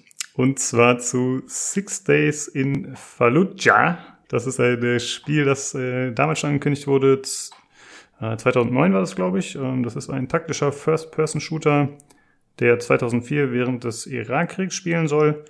Und das war damals äh, von Konami gepublished, das Spiel. Wurde dann aber eben eingestellt wegen Kritik daran, dass eben diese Ereignisse nachgestellt wurden. Da gab es natürlich äh, von ja, Angehörigen der gefallenen Soldaten und generell von irgendwie politischer Seite und so gab es halt Kritik daran. Und äh, Konami hat angeblich auch äh, diverse Briefe, Anrufe bekommen, dass sie das Ganze doch nicht äh, weiterverfolgen sollen, dass es ganz schlimm wäre. Und daraufhin haben sie es auch eingestellt. Und äh, jetzt, äh, nach so langer Zeit, also elf Jahre später, kommen die Highwire Games. Das sind äh, ehemalige Bungie-Mitarbeiter vor allem, oder beziehungsweise von denen wurde das gegründet und die haben gesagt, okay, wir greifen das Ganze wieder auf, das Konzept und das Spiel. Und äh, ja, sie wollen das jetzt Ende 2021 releasen. Und das soll halt dann äh, die wahre Geschichte nacherzählen von den Einheiten, die da gekämpft haben, von den Squads. Also auch in dem Trailer kommen diverse der Soldaten dabei, die damals äh, äh, zu Wort, die damals dabei waren. Und man äh, sieht tatsächlich dann auch in dem Trailer, dass die, äh, dass es die gleichen Personen sind teilweise, also dass sie eben diejenigen nachgebaut haben, sozusagen optisch im Spiel. Äh, ja, finde ich ganz interessant, dass jetzt tatsächlich zum einen nach so langer Zeit, was ja doch sehr überraschend kommt, damit hat wohl keiner mehr gerechnet. Und zum anderen, dass dann doch so ein kontroverses Projekt auf einmal wieder aufgegriffen wird, was ich nicht erwartet hätte. Äh, was meint ihr zu dem Spiel? Äh, soll ich anfangen? Na klar. Jo. Ähm, ich habe ja auch ein bisschen drüber nachgelesen und äh, wie du ja schon gesagt hast, mit den Kontroversen und ähm, das, dass es ja abgebrochen wurde, mehr oder weniger. Ähm, ja. Ich finde es aber auch interessant, dass äh, jetzt das ganze Spiel und auch die Arbeit an dem Spiel, äh, wie du ja schon gesagt hattest, äh, ist ja glaube ich irgendwie ein Sergeant, der da hauptsächlich äh, äh, zu Wort kommt und äh, von dem auch viel irgendwie äh, zu finden ist, dass insgesamt das ganze Spiel auf Angaben, Informationen, Bildmaterial, Interviews von äh, äh, insgesamt über 100 Statisten beziehungsweise Marines, Soldaten, irakische Zivilisten etc. etc. statt äh, äh, stattfinden soll. Also es ist schon spannend. Unter dem Aspekt bin ich äh, tatsächlich ziemlich neugierig auf das Game. Mhm. Ja, ich bin bei dem Aspekt sehr skeptisch, muss ich sagen. Weil ich muss bis jetzt immer noch erstmal ein Computerspiel finden, was wirklich irgendwie auch nur im Ansatz ähm, sowas irgendwie halbwegs realistisch darstellt. Weil, was halt auch sau schwierig ist, weil es ist halt kein, das würde dann eigentlich keinen Spielspaß Mhm. bieten.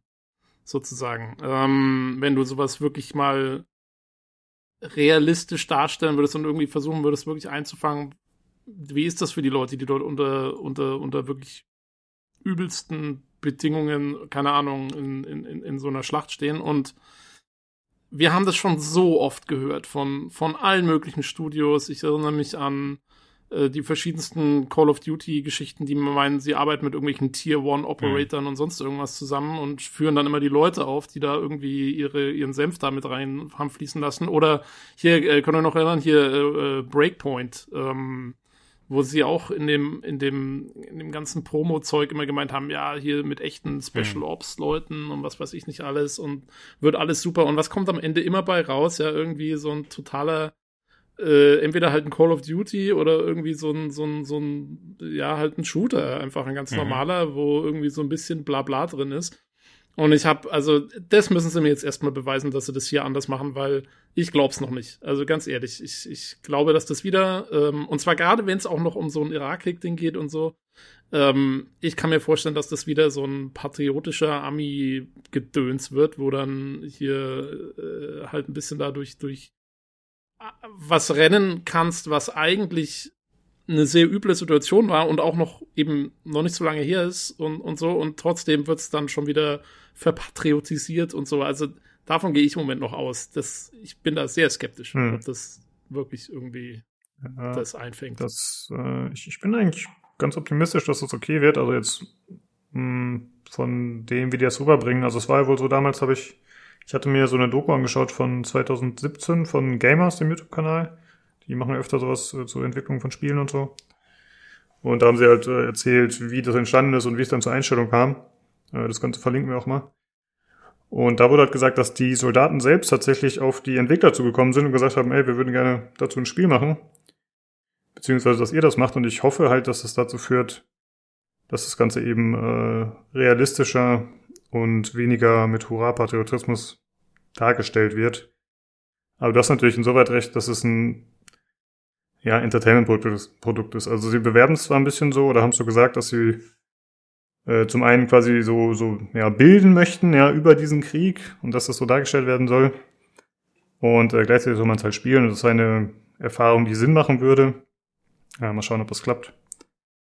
Aber äh, ich hoffe, ich würde es ganz gut finden. Es gibt ja echt nicht viele Spiele, die das hinkriegen. Also ich glaube, Spec Ops The Line ist so das Einzige, das mir einfällt, von dem ich weiß, dass gesagt wird, dass das äh, solche Sachen ganz gut darstellt.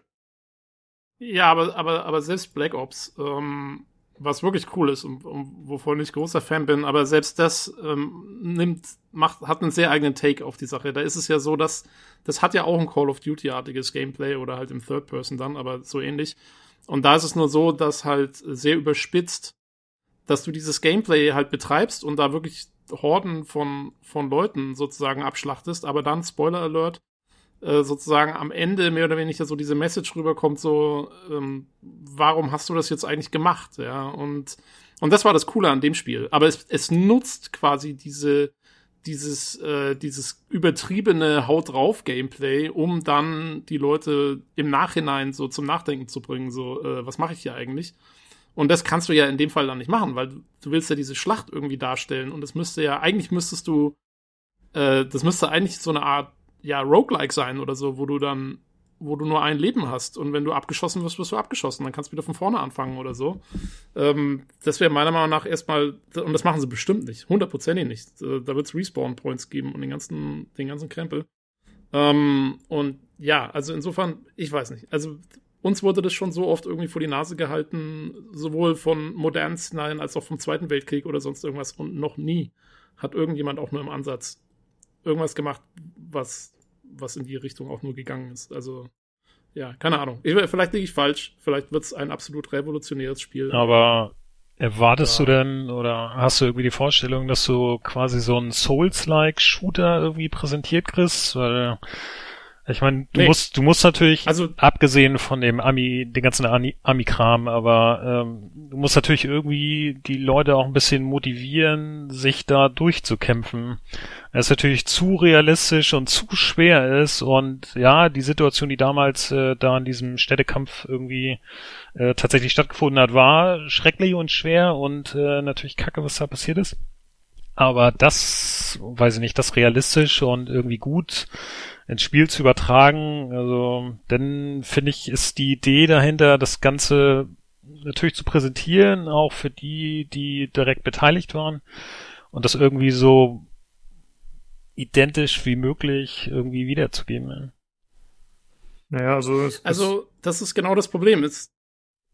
ich glaube nicht, dass die das hinkriegen. Ich glaube nicht, ich glaube nicht mal, dass die das so machen wollen. Die Entwickler nicht. Und ich glaube auch, also zum Beispiel, wenn ich mich zurückerinnere an das äh, Breakpoint-Ding. Mhm. Ich weiß noch, dass der, da haben sie diesen einen Black Ops-Typen interviewt, der halt irgendwie so und so viele Einsätze tatsächlich auch gemacht hat. Und der meinte dann halt, ja, also das ist schon, das ist schon genauso wie bei uns. Wir müssen uns da auch irgendwie mit, äh, äh, mit, mit, was weiß ich, irgendwie dem, was wir da gerade finden, irgendwie durchschlagen und bla bla bla. Und was ist dann? Dann hast du am Ende hast du irgendwie ein total generisches Crafting-System, ja.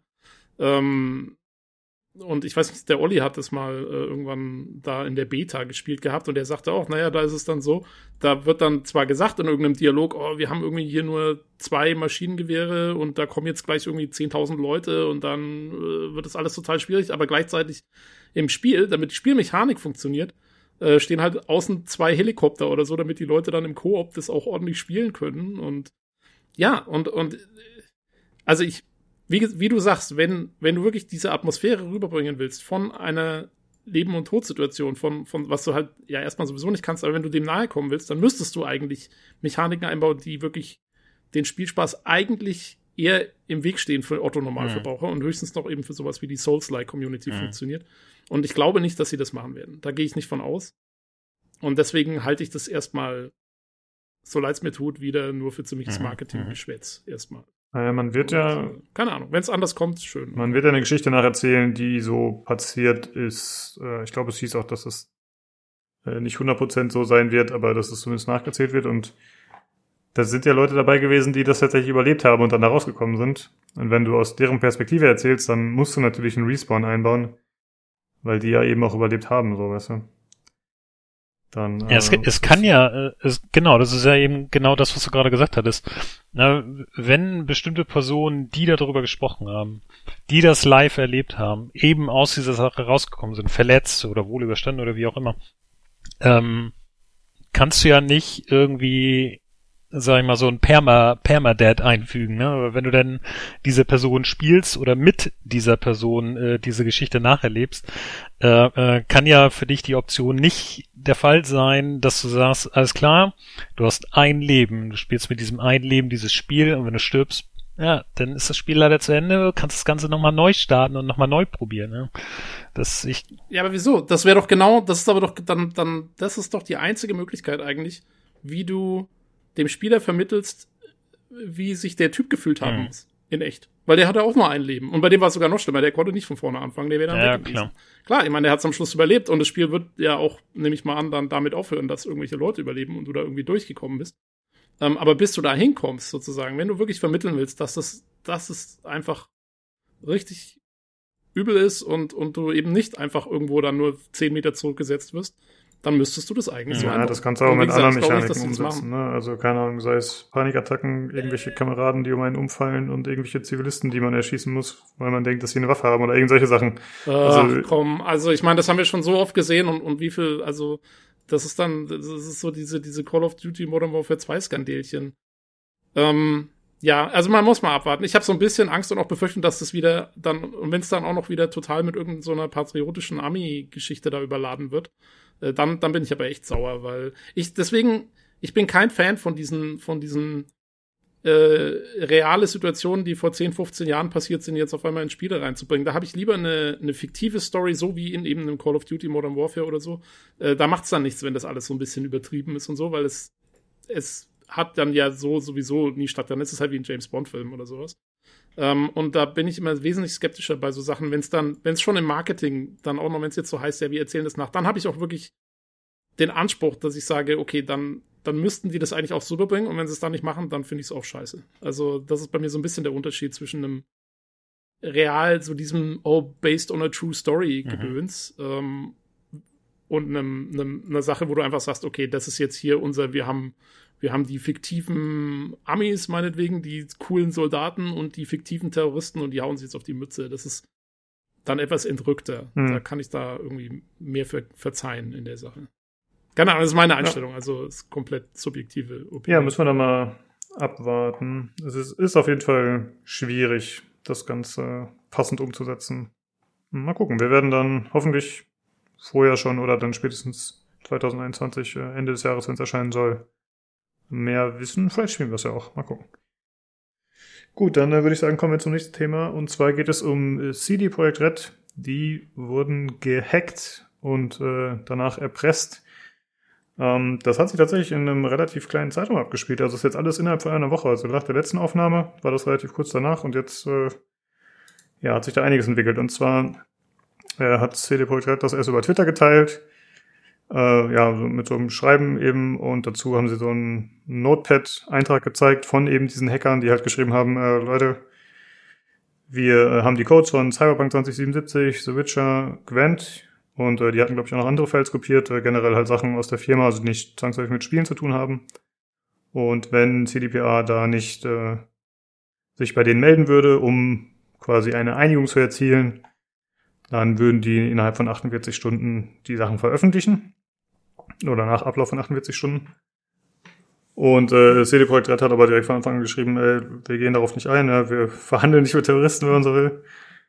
Und ähm, ja, dann kam es, wie es kommen musste tatsächlich. Und äh, der Gwent Source Code wurde daraufhin geleakt, äh, veröffentlicht in den einstigen Foren. Und äh, danach wurde dann tatsächlich gesagt, okay, äh, wir haben hier die ganzen Codes und wir möchten die jetzt versteigern. Also von diesen äh, Hackern, da wird davon ausgegangen, dass es eine Gruppe sein kann, die sich Hello Kitty nennt, äh, ist aber nicht bestätigt. Und äh, da hieß es entweder, es gibt eine Million Dollar Mindestgebot, also für alle, für das Gesamtpaket, also wie gesagt, äh, Cyberpunk, Witcher und Gwen, Source Codes und dazu halt noch irgendwie Personaldata, blablabla. Ähm, CDP. Im Bundle. Hm? Im Bundle. Sozusagen. Genau, richtig, ja. Und äh, CD Projekt Red hat sich schnell bemüht, äh, zu versichern, dass Spielerdaten nicht betroffen seien. Na gut, kann man jetzt glauben oder nicht, keine Ahnung. Ähm, und äh, ja, dann hieß es halt, wie gesagt, im Bundle eine Million Dollar als Mindestgebot oder aber sieben Millionen Dollar Sofortkauf. Also ein ordentlicher Schnapper. Und äh, dann ist am 12.12. .12. tatsächlich die Auktion beendet worden. Es wurde auch gekauft, aber der Kaufpreis ist äh, unbekannt. Also da wurde nicht bekannt gegeben, was dafür äh, erzielt wurde. Aber der Käufer hat wohl gesagt, äh, dass er die Daten nicht veröffentlicht wird und äh, veröffentlichen wird und auch nicht weiterverkaufen wird. Äh, also ein Samariter? Keine Ahnung. ich weiß nicht, äh, warum er die kaufen sollte und die dann in den Schrank legt. Ich meine, es könnte natürlich jetzt sein, dass er ein eigenes Spiel daraus, äh, darauf aufbauen will oder dass er, keine Ahnung, sich einfach dafür interessiert, was die so arbeiten, aber so viel Geld dazu investieren, da würde ich jetzt nicht von einem Privatkäufer einfach nur ausgehen. Ja, oder es war CD Projekt selber. Hm. In anonymer Form. Das wäre natürlich ziemlich smart, ne? Die Frage ist, was sie an Lösegeld hätten zahlen müssen. Wahrscheinlich mehr. Naja. Gar nicht mal schlecht. Na, und ich habe mich äh, währenddessen so ein bisschen gefragt, wie schlimm ist das wohl für CD Projekt, wenn die Daten veröffentlicht werden? Weil die Spiele sind ja schon erschienen. Die haben, klar, die haben immer tolle Stories in ihren Spielen und äh, erzählen tolle Geschichten. Aber jetzt auf äh, technischer Ebene, gut, die Grafik ist natürlich toll, aber meint ihr, dass es, ist so ein krasser Verlust für die, dass das äh, nach außen gedrungen ist? Das habe ich mich. Also zwei Sachen. Erzähl mal. Äh, ja, zwei Sachen dazu. Das eine ist, ähm, naja, also ich finde technisch, jetzt abgesehen von den Bugs und abgesehen davon, dass es auf der PS4 nicht ordentlich läuft, ist Cyberpunk schon ein außergewöhnlich gutes Spiel. Äh, du musst mal überlegen, was alles dargestellt wird und gerendert wird und so. Und, ähm, und dabei hast du immer noch, auf dem PC zumindest, sehr schnelle Ladezeiten. Ich hatte jetzt, ich muss sagen, ich hatte für die Grafik eine sehr gute Performance auf meinem Rechner. Also am PC ist die Technik schon top-notch, finde ich. Da kannst du eigentlich nicht sagen, dass es jetzt irgendwie so, hm, ja, ja ist. Äh, sondern also für das, was es darstellt und für das, was es kann, ähm, ist es schon eine gute, ich weiß also, ich weiß nicht genau, wie das, wie die da alles mögliche streamen und so, aber ich finde, die Ladezeiten waren echt, waren kürzer, noch fast als beim Witcher 3 teilweise bei mir und ich hatte jetzt keine großen Ruckelorgien oder sonst was, was ich dann zum Beispiel bei sowas wie Assassin's Creed Valhalla oder so schon eher mal hatte. Ähm, also finde schon, dass das technisch gut ist, das ist das eine. Ob es jetzt wirklich jemand dann verwenden würde oder könnte, ich weiß auch nicht, wie das dann abläuft mit Patentierungen und sonst wie und bla bla bla. Weiß ich nicht. Ähm, und das andere, wo ich mir auch nicht ganz sicher bin, ist äh, die Frage jetzt, äh, was, wie ist das für CD Projekt mit Security-Problemen? Ähm, also ich kann mir vorstellen, gerade bei sowas wie Gwent, was ja ein Online-Spiel ist, wenn einer den Quellcode hat, ich weiß nicht, ob das das irgendwie einfacher machen würde, vielleicht irgendwelche Sicherheitslücken zu finden, die vielleicht so ohne weiteres jetzt nicht sichtbar wären oder so, dass dann CD Projekt selber auch noch mal tierisch aufpassen müsste, dass da auch wirklich nichts drin ist, was irgendjemand irgendwie ausnutzen kann. Da bin ich mir nicht sicher, ob das nicht auch irgendwie eine Rolle spielt, dass du, mhm. dass du irgendwie dann deren Security irgendwie umgehen kannst oder so. Das, das weiß ich aber nicht. Das war nur so eine Überlegung von mir zu sagen, okay, hey, wenn der Quellcode bei jemand anders liegt, dann würde ich mir zumindest mehr Sorgen machen, dass dann da irgendjemand dran rumfriemelt und irgendwie rausfindet, wie er sich am Ende bei meinen Gwent-Spielern oder so irgendwie, was er sich einhacken kann oder sonst irgendwas. Aber da, da, keine Ahnung, da habe ich nicht genug technische Expertise, um zu sagen, ob das wirklich so ist. Ja. Äh, Dom, wie schätzt du das ein? Kannst du da, hast du da irgendeine Idee? Mm, ja, einmal deine Meinung. Äh, das natürlich mit dem, mit dem Sinn, der dahinter steht, ähm, habe ich mich tatsächlich auch gefragt. während ich die Sachen so ein bisschen gelesen habe, ähm, ist die Frage, genauso wie, wie Tobi gerade gesagt hat, es sind ja, es sind ja alles veröffentlichte Sachen, bis auf Gwent, äh, was natürlich ein Online-Spiel ist, ähm, sind das natürlich alles schon äh, Produkte, die alles schon released sind. Wenn du natürlich irgendwas klaust, was, was noch nicht veröffentlicht wurde, was irgendwie, sagen wir mal, abgesehen davon, dass äh, Cyberpunk natürlich geil ist, ähm, innovative und geile Neuerungen ankündigen, die du dann irgendwie abkupfern kannst oder kannst die Technik, vielleicht kann man die Technik oder die Programmiertechnik äh, der Grafik auch irgendwie anders anwenden. Es muss ja nicht unbedingt äh, in der PC-Branche sein. Es kann natürlich auch irgendwo anders in der Technikbranche sein, dass man diese Sachen irgendwie verwenden oder oder umsetzen kann. Aber aber wo wo der Zweck dafür steht äh, oder beziehungsweise wo der Sinn für den Käufer dahinter steht, äh, sich den ganzen Kram zu erwerben. Ja das ist, äh, irgendwie ist das alles noch nicht so schlüssig für mich. Ja. Ist, irgendwie ist es interessant, äh, dass der Source Code äh, quasi von dem Spiel äh, wirklich Millionen bringt, äh, Verkaufe. Natürlich steckt da ein Berg an Arbeit hinter. Und äh, dann musst du natürlich auch Leute haben, die, die eben mit diesem Quellcode dann auch arbeiten können. Ne? Die daraus äh, quasi irgendwie effektiv irgendwas machen können. Da ist die Frage, da ist eben die Frage, was kann man damit machen? Was, was bringt es anderen Leuten, äh, diesen Quellcode zu kaufen? Schön für die, für die Hacker, äh, äh dass sie da irgendwie Daten geklaut haben, aber ja, ich weiß nicht, ich bin dem Ganzen noch ein bisschen skeptisch. Irgendwo neugierig, aber irgendwie skeptisch äh, gegenüber. Ja. Also ich meine, wir müssen das natürlich alles mit ein bisschen Vorsicht genießen. Äh, es gibt ja jetzt irgendwie nicht, das, der Käufer hat sich ja nicht offiziell geäußert oder so. Äh, das wurde auch irgendwie außerhalb dieses Versteigerungsforums verkauft. Äh, deswegen ist das alles nicht so ganz nachvollziehbar.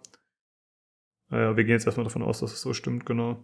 Ich kann ja mal, ich kann ja mal ein gefährliches Gerücht einstreuen, weil ich habe ja auch diese tolle äh, Textdatei gesehen, ne?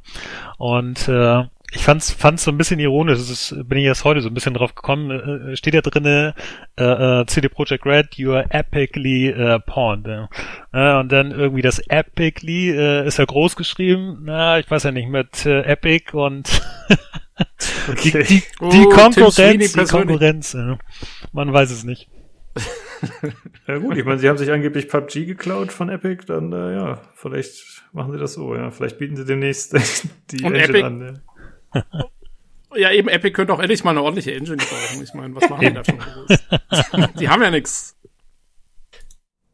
Ja, also mal gucken, ob da was nachkommt. Aber es wirkt jetzt schon so, als wäre das tatsächlich innerhalb von einer Woche durch.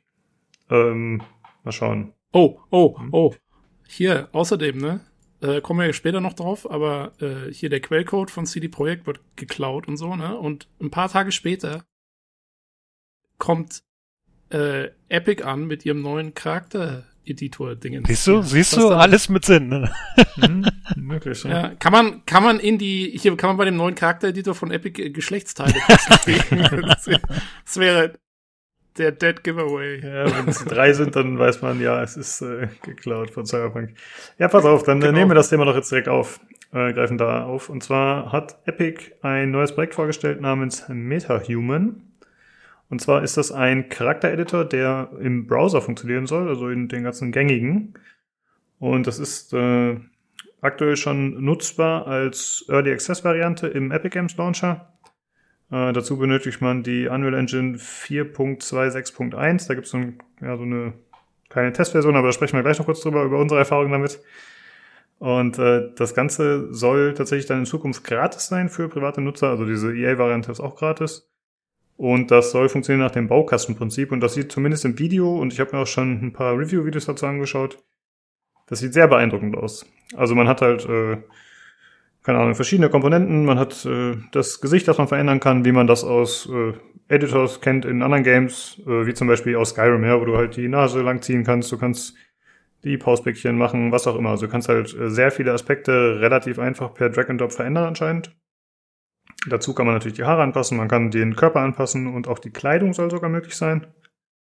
Und das Ganze soll dann auch kompatibel sein mit Motion Capture und Animationsprogrammen. Und das, was man in diesem, in diesen kurzen Videos sieht, die es bisher gibt, das sieht schon sehr beeindruckend aus, finde ich. Man sieht da so drei, vier Charaktere, die dann halt, äh, ja, sehr gut animiert, lippensynchron, da einem was zu erzählen zu diesem Tool.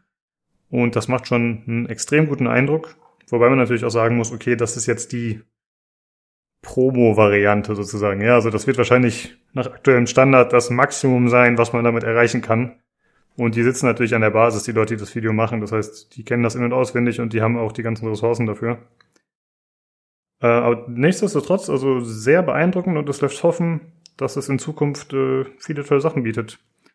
Tobi, wie siehst du das so? Vielleicht mal aus der Perspektive als ehemaliger Modder.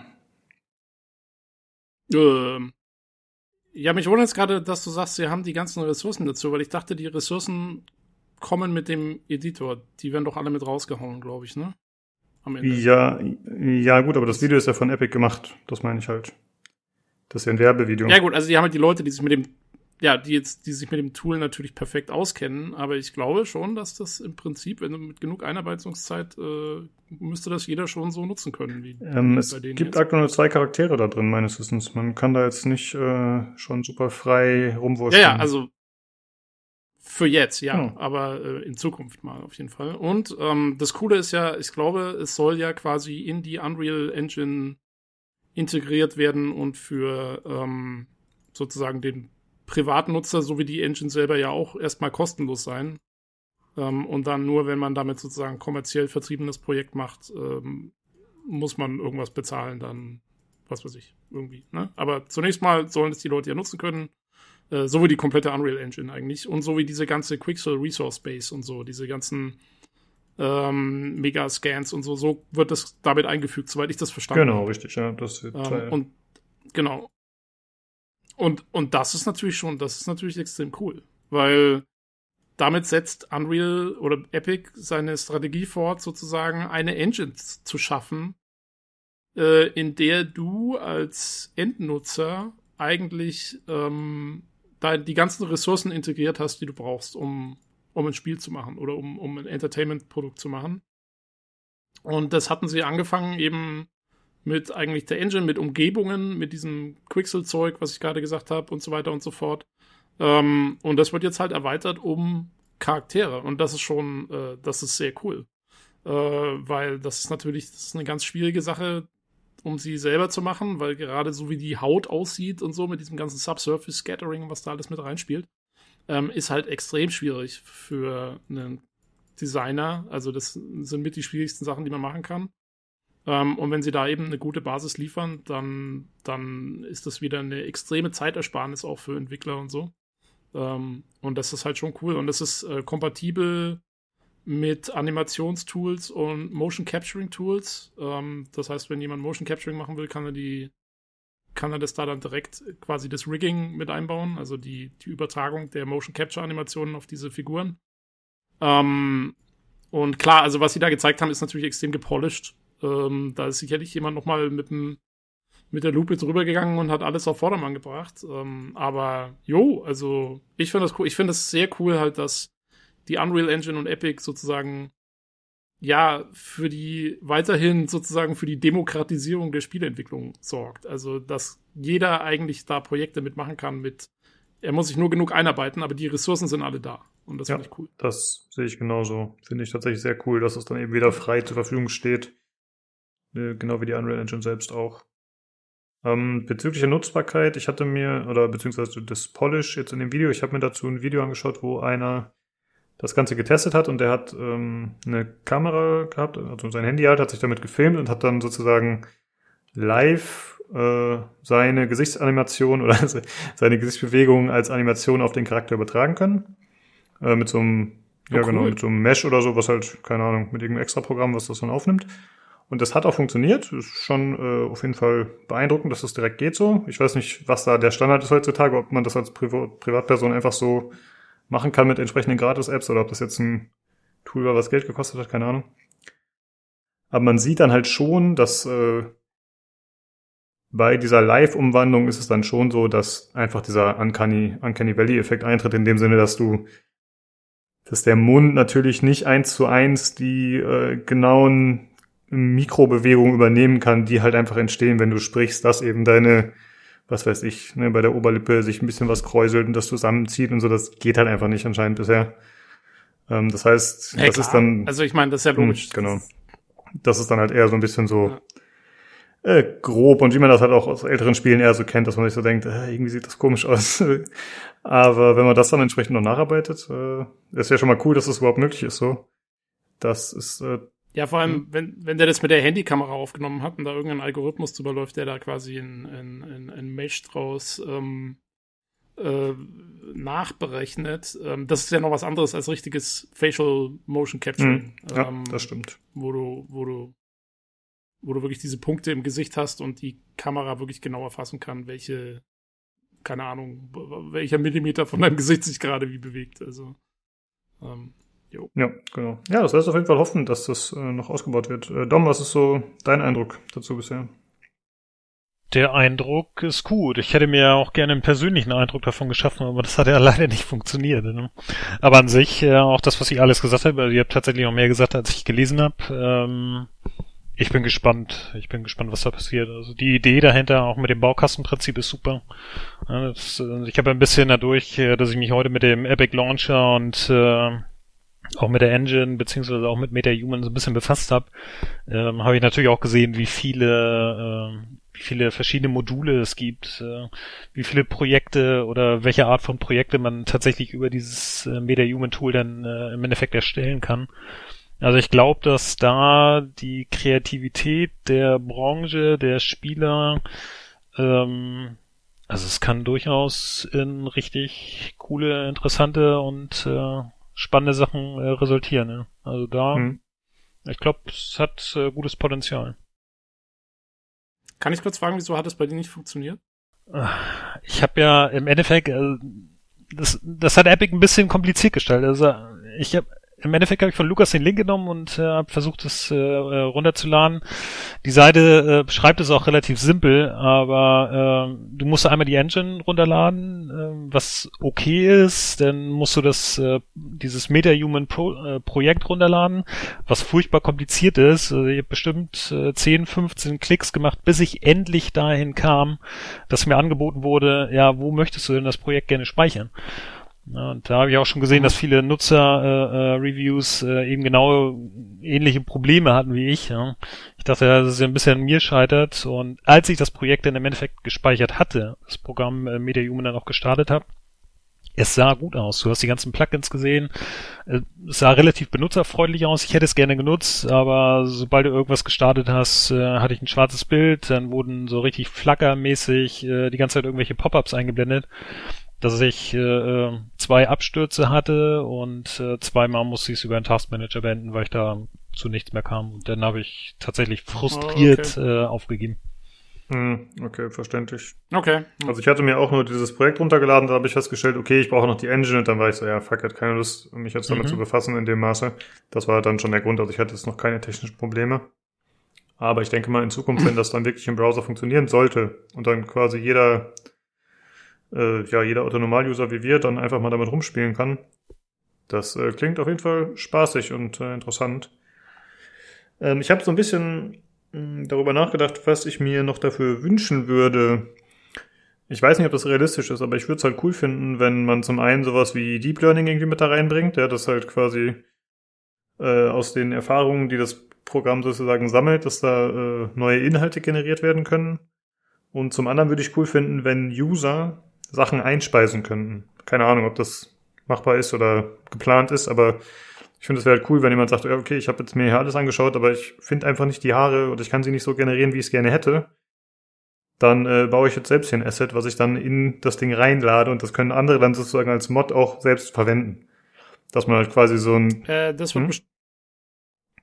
das wird bestimmt gehen. Weil, ähm, also irgendwann mal, weil ähm, das macht Epic ja eh schon mit ähm, anderen Sachen. Also du kannst ja auch schon Custom Libraries ähm, einbinden für äh, Materials und, und Texturen und, und Meshes und so weiter und so fort. Also das würde mich sehr wundern, wenn es dann da nicht geht auf einmal. Hm, okay, das klingt gut. Ja. Ja, auf jeden Fall äh, sehr vielversprechend und ich finde sowas immer cool, so technische Errungenschaften. Äh, mal schauen, wie es sich dann wirklich entwickelt und ob es wirklich so gut nutzbar sein wird und so variabel, wie es jetzt auf den ersten Blick wirkt. Ähm, ja, wenn es im Browser ist, dann würde ich es mir eigentlich gerne nochmal anschauen. Vielleicht sprechen wir da nochmal drüber, wenn es verfügbar ist. Jo, so viel dazu. Hm? Ja, ich denke auch, man, man, man muss sich halt auch immer wieder vor Gesicht halten, das ist jetzt nicht unbedingt eine Technik für die unbedingt so sehr gedacht ist für den Endnutzer, also dass wir uns jetzt irgendwelche Charaktere damit basteln direkt, sondern es ist halt wirklich gedacht für Spieleentwickler. Ähm, oder halt eben auch Indie-Entwickler vor allen Dingen, die äh, damit jetzt dann neue Projekte auf die Beine stellen können. Und dadurch, dass sie halt weniger Zeit, Mühe und Ressourcen darauf verschwenden müssen, in Anführungsstrichen, ähm, diese Charaktere zu basteln und zu entwickeln, jeder immer für sich selber mit seinen eigenen Pipelines und so weiter und so fort. Sondern wenn es da ein standardisiertes Verfahren gibt, dann kann man halt wieder mehr Zeit darauf verwenden, andere Sachen zu machen, wie ein Gameplay besser zu machen oder sonst irgendwas. Hm, das ist halt das Coole genau. daran eigentlich, finde ich. Ja, ich finde, es lässt halt auch hoffen, dass dann äh, Charaktere, die irgendwie alle aussehen wie geklont, wie man das halt kennt aus vielen Open World Games, dass man oft mal den gleichen über die, den Weg läuft, dass das halt reduziert wird, zumindest dadurch. Und äh, alterniert, wie ja. die aussehen, äh, mit relativ einfachem Wege. Ähm, ja, wie du sagst, wenn, wenn man irgendwie so ein Deep Learning-Ding mit einbauen könnte oder sowas, dann irgendwann lernt, wie man ordentliche Gesichter in so einer Art randomisierter Form macht damit. Das wäre cool, weil dann könntest du einfach sagen, okay, ich baue jetzt irgendwie 300 NPCs hier und dann klickst du einen Button und das Ding erstellt dir einfach 300 äh, Leute, die alle anders aussehen. Das wäre cool, ja. äh, wenn du sowas nochmal das stimmt. Dann. Setzt ähm, aber auch voraus, dass man die Charaktere dann auch irgendwie wahrnimmt. Ne? Es ist natürlich immer die Distanz, die du in dem Spiel äh, zu den jeweiligen Charakteren hast. Ich finde es ja auch so lustig, wenn die Trailer in Shootern zum Beispiel äh, fotorealistisch aussehen und die Charakter super dargestellt werden, aber in einem Shooter, du siehst dich selber nicht und du siehst auch die Leute nicht, weil das Spiel zu schnell ist. Wenn das natürlich in irgendeinem Rollenspiel ist, aller, weiß ich nicht, Gothic oder äh, sonstiges, wo du wirklich äh, reinzoomst, die Charaktere siehst, dann wäre es natürlich total fantastisch. Wenn du da wirklich ja. individuelle Charakter schaffst, die Wiedererkennungswert haben und äh, dass man irgendwie die Unterschiede wahrnehmen kann. Das wäre cool. Ja. Genau, da fällt es halt ja auch immer auf bei so Rollenspielen und so, finde ich. Da da fällt es mir am meisten auf, wenn so Klone unterwegs sind oder so. Ja, aber ich finde, auch heute werden doch diese Rollenspiel-Aspekte, sag ich mal, auch wichtiger in Shootern und so. Es geht doch immer mehr um diese Individualisierung und kauft dir Skin XY und mach dieses und mach jenes. Und äh, zum Beispiel merke ich das, wenn ich hier Call of Duty spiele, da kann man auch irgendwelche komischen Skins aussehen, wählen und bevor du halt spielst, dann siehst du die Charaktere in der Lobby rummarschieren und rumposen. Und äh, ja, ich glaube, das wird sich auch weiter so fortsetzen, dass sowas halt auch äh, zwischen den Spielen dann quasi präsentiert wird und da wird es ja tatsächlich auch Sinn ergeben. Also ich denke mal schon, dass das eigentlich überall angewendet werden kann. Und ja, wenn der Aufwand wirklich so gering ausfällt, wie man sich das jetzt vorstellt, dann äh, wäre es ja generell nicht so dramatisch. Mhm. Ja, ein, eine Sache muss man noch sagen, ähm, äh, habe ich zumindest irgendwie gelesen, dass ähm, natürlich auch noch ein Problem im Moment ist, wie gut können diese Gesichter in der Qualität in einer Framerate dargestellt werden, die irgendwie sinnvoll ist für Spiele. Ja. Also wenn ich jetzt sage, hier, da hauen wir mal 300 NPCs rein äh, und die müssen dann auf einmal alle gerendert werden oder so, das, glaube ich, zwingt im Moment das System noch ordentlich in die Knie. Es gibt zwar durchweg Lots, also Level of Detail und so, dass das Ganze schon ein bisschen verbessert, aber zum Beispiel habe ich gelesen, die Technik, die angewendet wird, vor allen Dingen für die Haare, äh, ist im Moment noch sehr rechenaufwendig. Mhm. Also äh, das kannst du jetzt nicht so ohne weiteres dann vielleicht direkt also zu, zu so und so viel Leuten dann in so ein Spiel einbauen oder so. Ähm, deswegen ist, glaube ich, die Technik auch durchweg im Moment auch sehr interessant für eher so Render-Sequenzen, auch teilweise für Filmproduktionen. Mhm. So ähm, spielt es auch eine Rolle. Oder wir sehen jetzt demnächst einfach sehr viele Spiele, wo die Menschen aus lore-technischen Gründen alle Glatzen haben und komplett rasiert sind. Keine Ahnung. Atomkatastrophe und äh, alle Haare fallen aus. Keine Ahnung. Fallout-mäßig. Ge genial, ja. ja. Unser Spiel spielt in Leukemia. ja, sowas in der Richtung. Das klingt doch spaßig. Ja. Äh, ja, wir. Sehr spaßig. Äh, ja, das äh, dazu auf jeden Fall, wie gesagt, wir sind uns einig, es klingt sehr interessant und vielversprechend. Mal schauen, wie es dann in der Realität, vermutlich erst in ein paar Jahren, äh, ja, damit funktioniert und wie gut was da rauskommt. Gut, äh, dann kommen wir noch zu einer letzten News und zwar wurde ein äh, neues Spiel angekündigt namens Disciples Liberation. Äh, Disciples ist, glaube ich, eine Se Serie, die schon länger gibt. Ich muss sagen, ich habe davon noch keinen Teil gespielt. Ähm, das Ganze wurde präsentiert mit einem düsteren Cinematic-Trailer, der mich irgendwie ein bisschen an den Diablo 4 Trailer erinnert hat. Also es war jetzt nicht so super ähnlich, aber es ging auch um irgendwie dämonische Machenschaften, irgendwelche Beschwörungen. Also irgendwie habe ich mich daran erinnert gefühlt. Und das Ganze soll sein laut äh, Entwickler Frima Studio ein taktisches Dark Fantasy Strategie Rollenspiel. Äh, also alles mit reingeschmissen. Äh, das Ganze werden so rundenbasierte Kämpfe sein äh, mit einer Party aus Mitgliedern. Und äh, tatsächlich jetzt gerade frisch wurden auf Steam jetzt äh, Bilder dazu veröffentlicht, weil vorher gab es nur diesen Render-Trailer. Und wir haben uns das gerade vorher schon angeschaut. Hm, das sieht jetzt erstmal nicht so vielversprechend aus auf den Bildern. Das äh, sieht ein bisschen undynamisch aus alles, aber ist natürlich schwierig zu beurteilen, wenn man kein Video dazu hat. Mich, auf mich macht das ein bisschen den Eindruck, als seien das so Kampfarenen mehr als eine offene Welt. Wirkt das auf euch auch so? Ja, das war im Endeffekt, also das, was man da rein interpretieren kann, äh, wirkt, wirkt es tatsächlich auch so dass man ja. äh, zwar schon irgendwo Dungeons präsentiert bekommt, aber dass die Kämpfe an sich dann in geschlossenen Arealen stattfindet. Hm, genau. Mal gucken, ob es äh, wirklich so sein wird. Also sie versprechen halt irgendwie eine 80 Stunden Singleplayer-Kampagne, was schon ganz schön viel ist. Klingt fast ein bisschen too much. Äh, dass es Base Building geben wird, sagen sie. Es wird äh, Bossfights geben natürlich. Und äh, es soll auch einen Skirmish-Modus geben, wo man äh, ja gegen Freunde spielen kann online. Ja, und das heißt, es gibt äh, Entscheidungsmöglichkeiten, die natürlich äh, vieles beeinflussen. Mal gucken. Also äh, mal abwarten, sag ich. Weil ich bin neugierig auf das Spiel. Ich habe es mir direkt auf die Wishlist gepackt, weil ich schon äh, tatsächlich dann ausprobieren will, je nachdem, wie es sich entwickelt.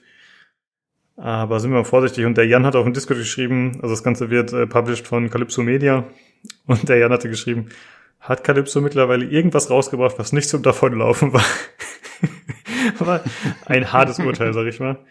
Aber ich muss zugeben, ich habe noch kein Calypso-Spiel gespielt, aber bek am bekanntesten hatten wir schon gesagt, ist wohl Tropico. Mal gucken. Äh, ja, das Ganze soll jo. erscheinen für den PC, für die Xbox und PlayStation Current und Last Gen und soll im äh, vierten Quartal diesen Jahres erscheinen. Mal gucken. Tobi, wie sieht's aus? Hast du richtig Bock auf das Game? Total. ähm, keine Ahnung, es fühlt sich so ein bisschen an nach, äh, wir hatten heute nicht so viele Themen, wir mussten noch was reinpacken. ich habe den Trailer gesehen, ich fand den cool, da habe ich mir gedacht, äh, ja, das könnte doch interessant werden. Das war einfach so. Ja, der, der Trailer ist ganz, genau, der Trailer ist ganz witzig. Der ist halt, ähm, ja, ist halt so schön Cinematic, ähm, bla bla bla. Das Spiel selber, ich meine, man sieht auch schon, ich weiß nicht, man sieht auf den Screenshots, ich versuche jetzt mal so ein bisschen zu extrapolieren hier. Man sieht ja diese Hexagon-Muster, die ich eigentlich immer so assoziiere mit diesen Heroes of Might and Magic-artigen Schachkämpfen. Mhm. Ne? So diese, ähm, ja, ob es dann letztendlich so ist. Ich weiß nicht, es gibt noch einen anderen Screenshot, da sieht es eher fast so ein bisschen Baldur's Gate-mäßig aus. Ich, oh, keine Ahnung, kann man echt noch wenig zu sagen. Ähm, also für mich, glaube ich, ist es nichts. Ich bin bei Rundenstrategie, muss es schon ziemlich gut sein, damit es mich wirklich packt. Also da brauche ich schon was auf XCOM-Level oder so.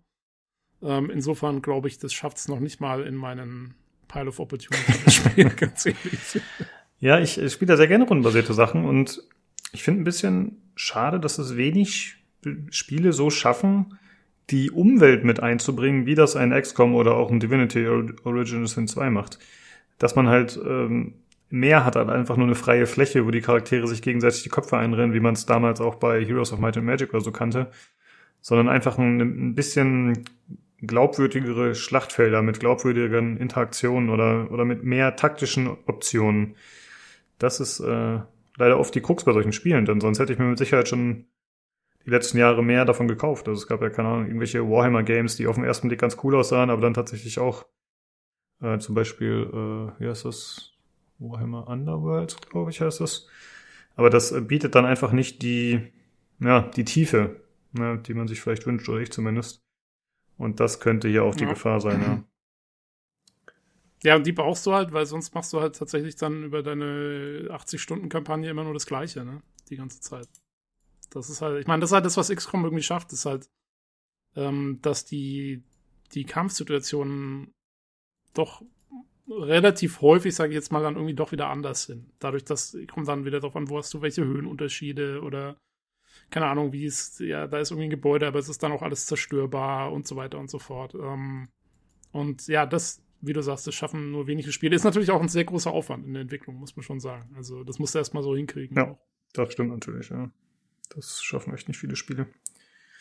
Ja, warten wir ab. Ich werde das auf jeden Fall im Auge behalten äh, und berichten, ob es sich lohnt oder nicht. Mal schauen. Äh, ja, das waren die News. Äh, Hauptthema haben wir heute leider gar nicht. Äh, ja, weil einfach nichts zu zocken war für uns in der Hinsicht. Äh, auf jeden Fall danke, dass du am Start warst wieder, Dom, und uns unterstützt hast hier. Jo. Und Jo. ich wollte mal, mal wieder einen Aufruf an die Hörer machen. Äh, und zwar ist ja jetzt diese Woche, beziehungsweise das äh, kommende Wochenende, irgendwie vom 19. bis 20. oder, oder so in der Richtung, ist äh, die BlizzCon Online. Also die BlizzCon Online-Variante. Und da werden wir mit Sicherheit drüber sprechen und wahrscheinlich auch ausführlich. Ich denke mal, das wird schon einiges an Zeit in Anspruch nehmen, da sie ja, äh, ja Diablo 4 zeigen werden, äh, Overwatch 2 und diverse andere Sachen. Und äh, da der Olli aktuell noch nicht am Start ist, habe ich mir gedacht, vielleicht ist ja jemand bei uns in der Community, der ja entweder großer Blizzard-Fan ist oder einfach Lust hat, mit uns über die Geschichte zu sprechen. Äh, falls das so sein sollte, dann melde dich doch bitte bei uns. Das wäre auf jeden Fall ziemlich cool, wenn wir da ein bisschen Support kriegen würden. Und äh, ja, wenn ihr da Lust drauf habt, dann könnt ihr uns einfach auf dem Discord schreiben. Die, den Link zum Discord findet ihr immer in der Folgenbeschreibung, wo auch immer ihr die Folge hört. Ansonsten könnt ihr uns auch eine E-Mail schreiben. Da könnt ihr natürlich auch wie immer Feedback, Kritik, Anregungen anbringen. Das wäre an pcgcpodcast.gmail.com, alternativ über Twitter unter dem Handle at podcastpcgc. Ja, dann vielen Dank fürs Zuhören und schaltet gerne nächste Woche wieder ein zum PC Games Community Podcast. Tschüss. Ciao. Tschüss.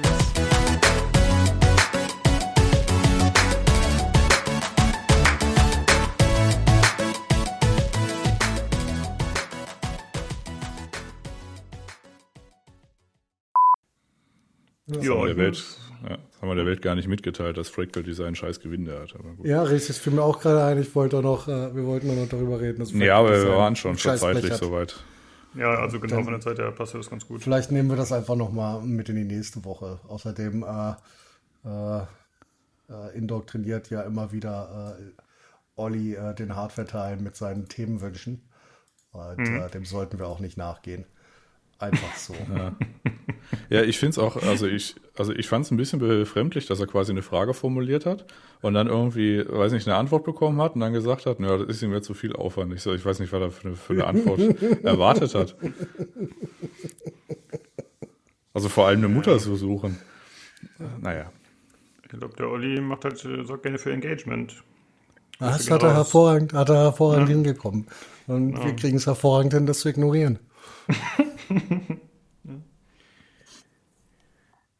Leute, die richtig Ahnung haben, hätten mir helfen können, ohne die Aufforderung, meinen Rechner komplett zu zerlegen. Ach, wieder eine Enttäuschung mehr. Ausgezeichnet. Hervorragend. Ja, da haben wir doch noch was aus dieser scheiß Lampendiskussion rausgeholt. Hervorragend. Ja. Äh, wir sind noch drei andere Sachen reingefallen. Ach, scheiße, den KVM-Switch wollte ich noch mal sagen. Hättest du noch mal kurz erklären können, weil ich finde, gerade, ich finde, in Zeiten von Homeoffice ist das doch vielleicht mal ganz interessant nochmal. Ja, deswegen, deswegen habe ich ein Ja. Äh, gibt Ja, gut, aber hast ja, aber du hast ja der KVM-Switch. Wer hast du nicht ja, habe ich, äh, hab ich schon mal, nee, habe ich schon mal erklärt. Also so, hatten wir okay. schon mal eine Folge, wo ich äh, das erklärt habe. Da brauche ich jetzt okay, nicht nochmal okay. drauf angehen. Und wer nicht weiß, was ein KVM-Switch, der kann äh, googeln. Das stimmt. Ja, Okay. Gut. Habt ihr, halt, halt, halt, halt, habt ihr, habt ihr meinen Monitortisch besprochen? Den haben wir tatsächlich unter den Tisch fallen lassen. Haha. Ja. Ich wollte gerade sagen, da Mann, kann ich mich echt. an nichts erinnern. Ja, wir haben einige Sachen Das weggelassen. Die, die MMO-Maus mit zwölf Tasten war auch so, ja, okay, gut. Hä, was, was hattet ihr dann überhaupt noch? Das Ich wollte gerade sagen, meine so. schöne Desktop-Matte habt ihr auch nicht angesprochen. Da war ich auch ein bisschen enttäuscht. Ja, Ja, die stand auf der Liste, aber die hat es halt auch nicht geschafft dann. Das war ja nicht. kein Problem. Habt ihr, habt ihr nur über den komischen USB-Astronauten, der dann leuchtet Nein, oder was? Der wurde auch in keinem Wort erwähnt. Wir haben über. Hä, was, was gab's? Es gab doch sonst nix. Was? Ja, es haben gab den Harry, po den Harry Potter unter der Treppe. Äh, Denn äh, ja, hat äh, Nino natürlich über sein Ding sinniert. Äh, und ich weiß gar nicht, was war noch dabei. Die, die Schreibtische meinst du, ja gut, aber es war ja, zum einen haben Nino und Jan sich jeweils eine Tastatur bestellt, das um die erzählt. Und zum Ja, ja, anderen äh, Screenbar hatten wir besprochen. Wir hatten, äh, äh, wie heißen die nochmal? Die Hue Also, Lights. also, also, also nur die, nur die Sache, die ihr selber hattet, ihr, ihr, Quasi, ihr ja. alten Egozentrik. Genau. Ey, Tobi, du bist jederzeit gerne zum Hardware-Teil eingeladen. Du kannst jederzeit dazukommen. Da macht man, ja, aber da macht, da macht ihr extra eine Umfrage hier im Hörerfeedback-Teil. Ja, aber ich habe extra dazu geschrieben, Ja, dass wir das picken, eis- was sinnvoll ist. eiskalt Also, ganz ehrlich, ja, ja, äh, So ein Monitortisch ist total sinnvoll. Das ist ergonomisch, Ja. das ist gut für den ja, Rücken. ja, ja, ja. Meinst du mit Monitortisch so eine. Erhöhung für deinen Monitor?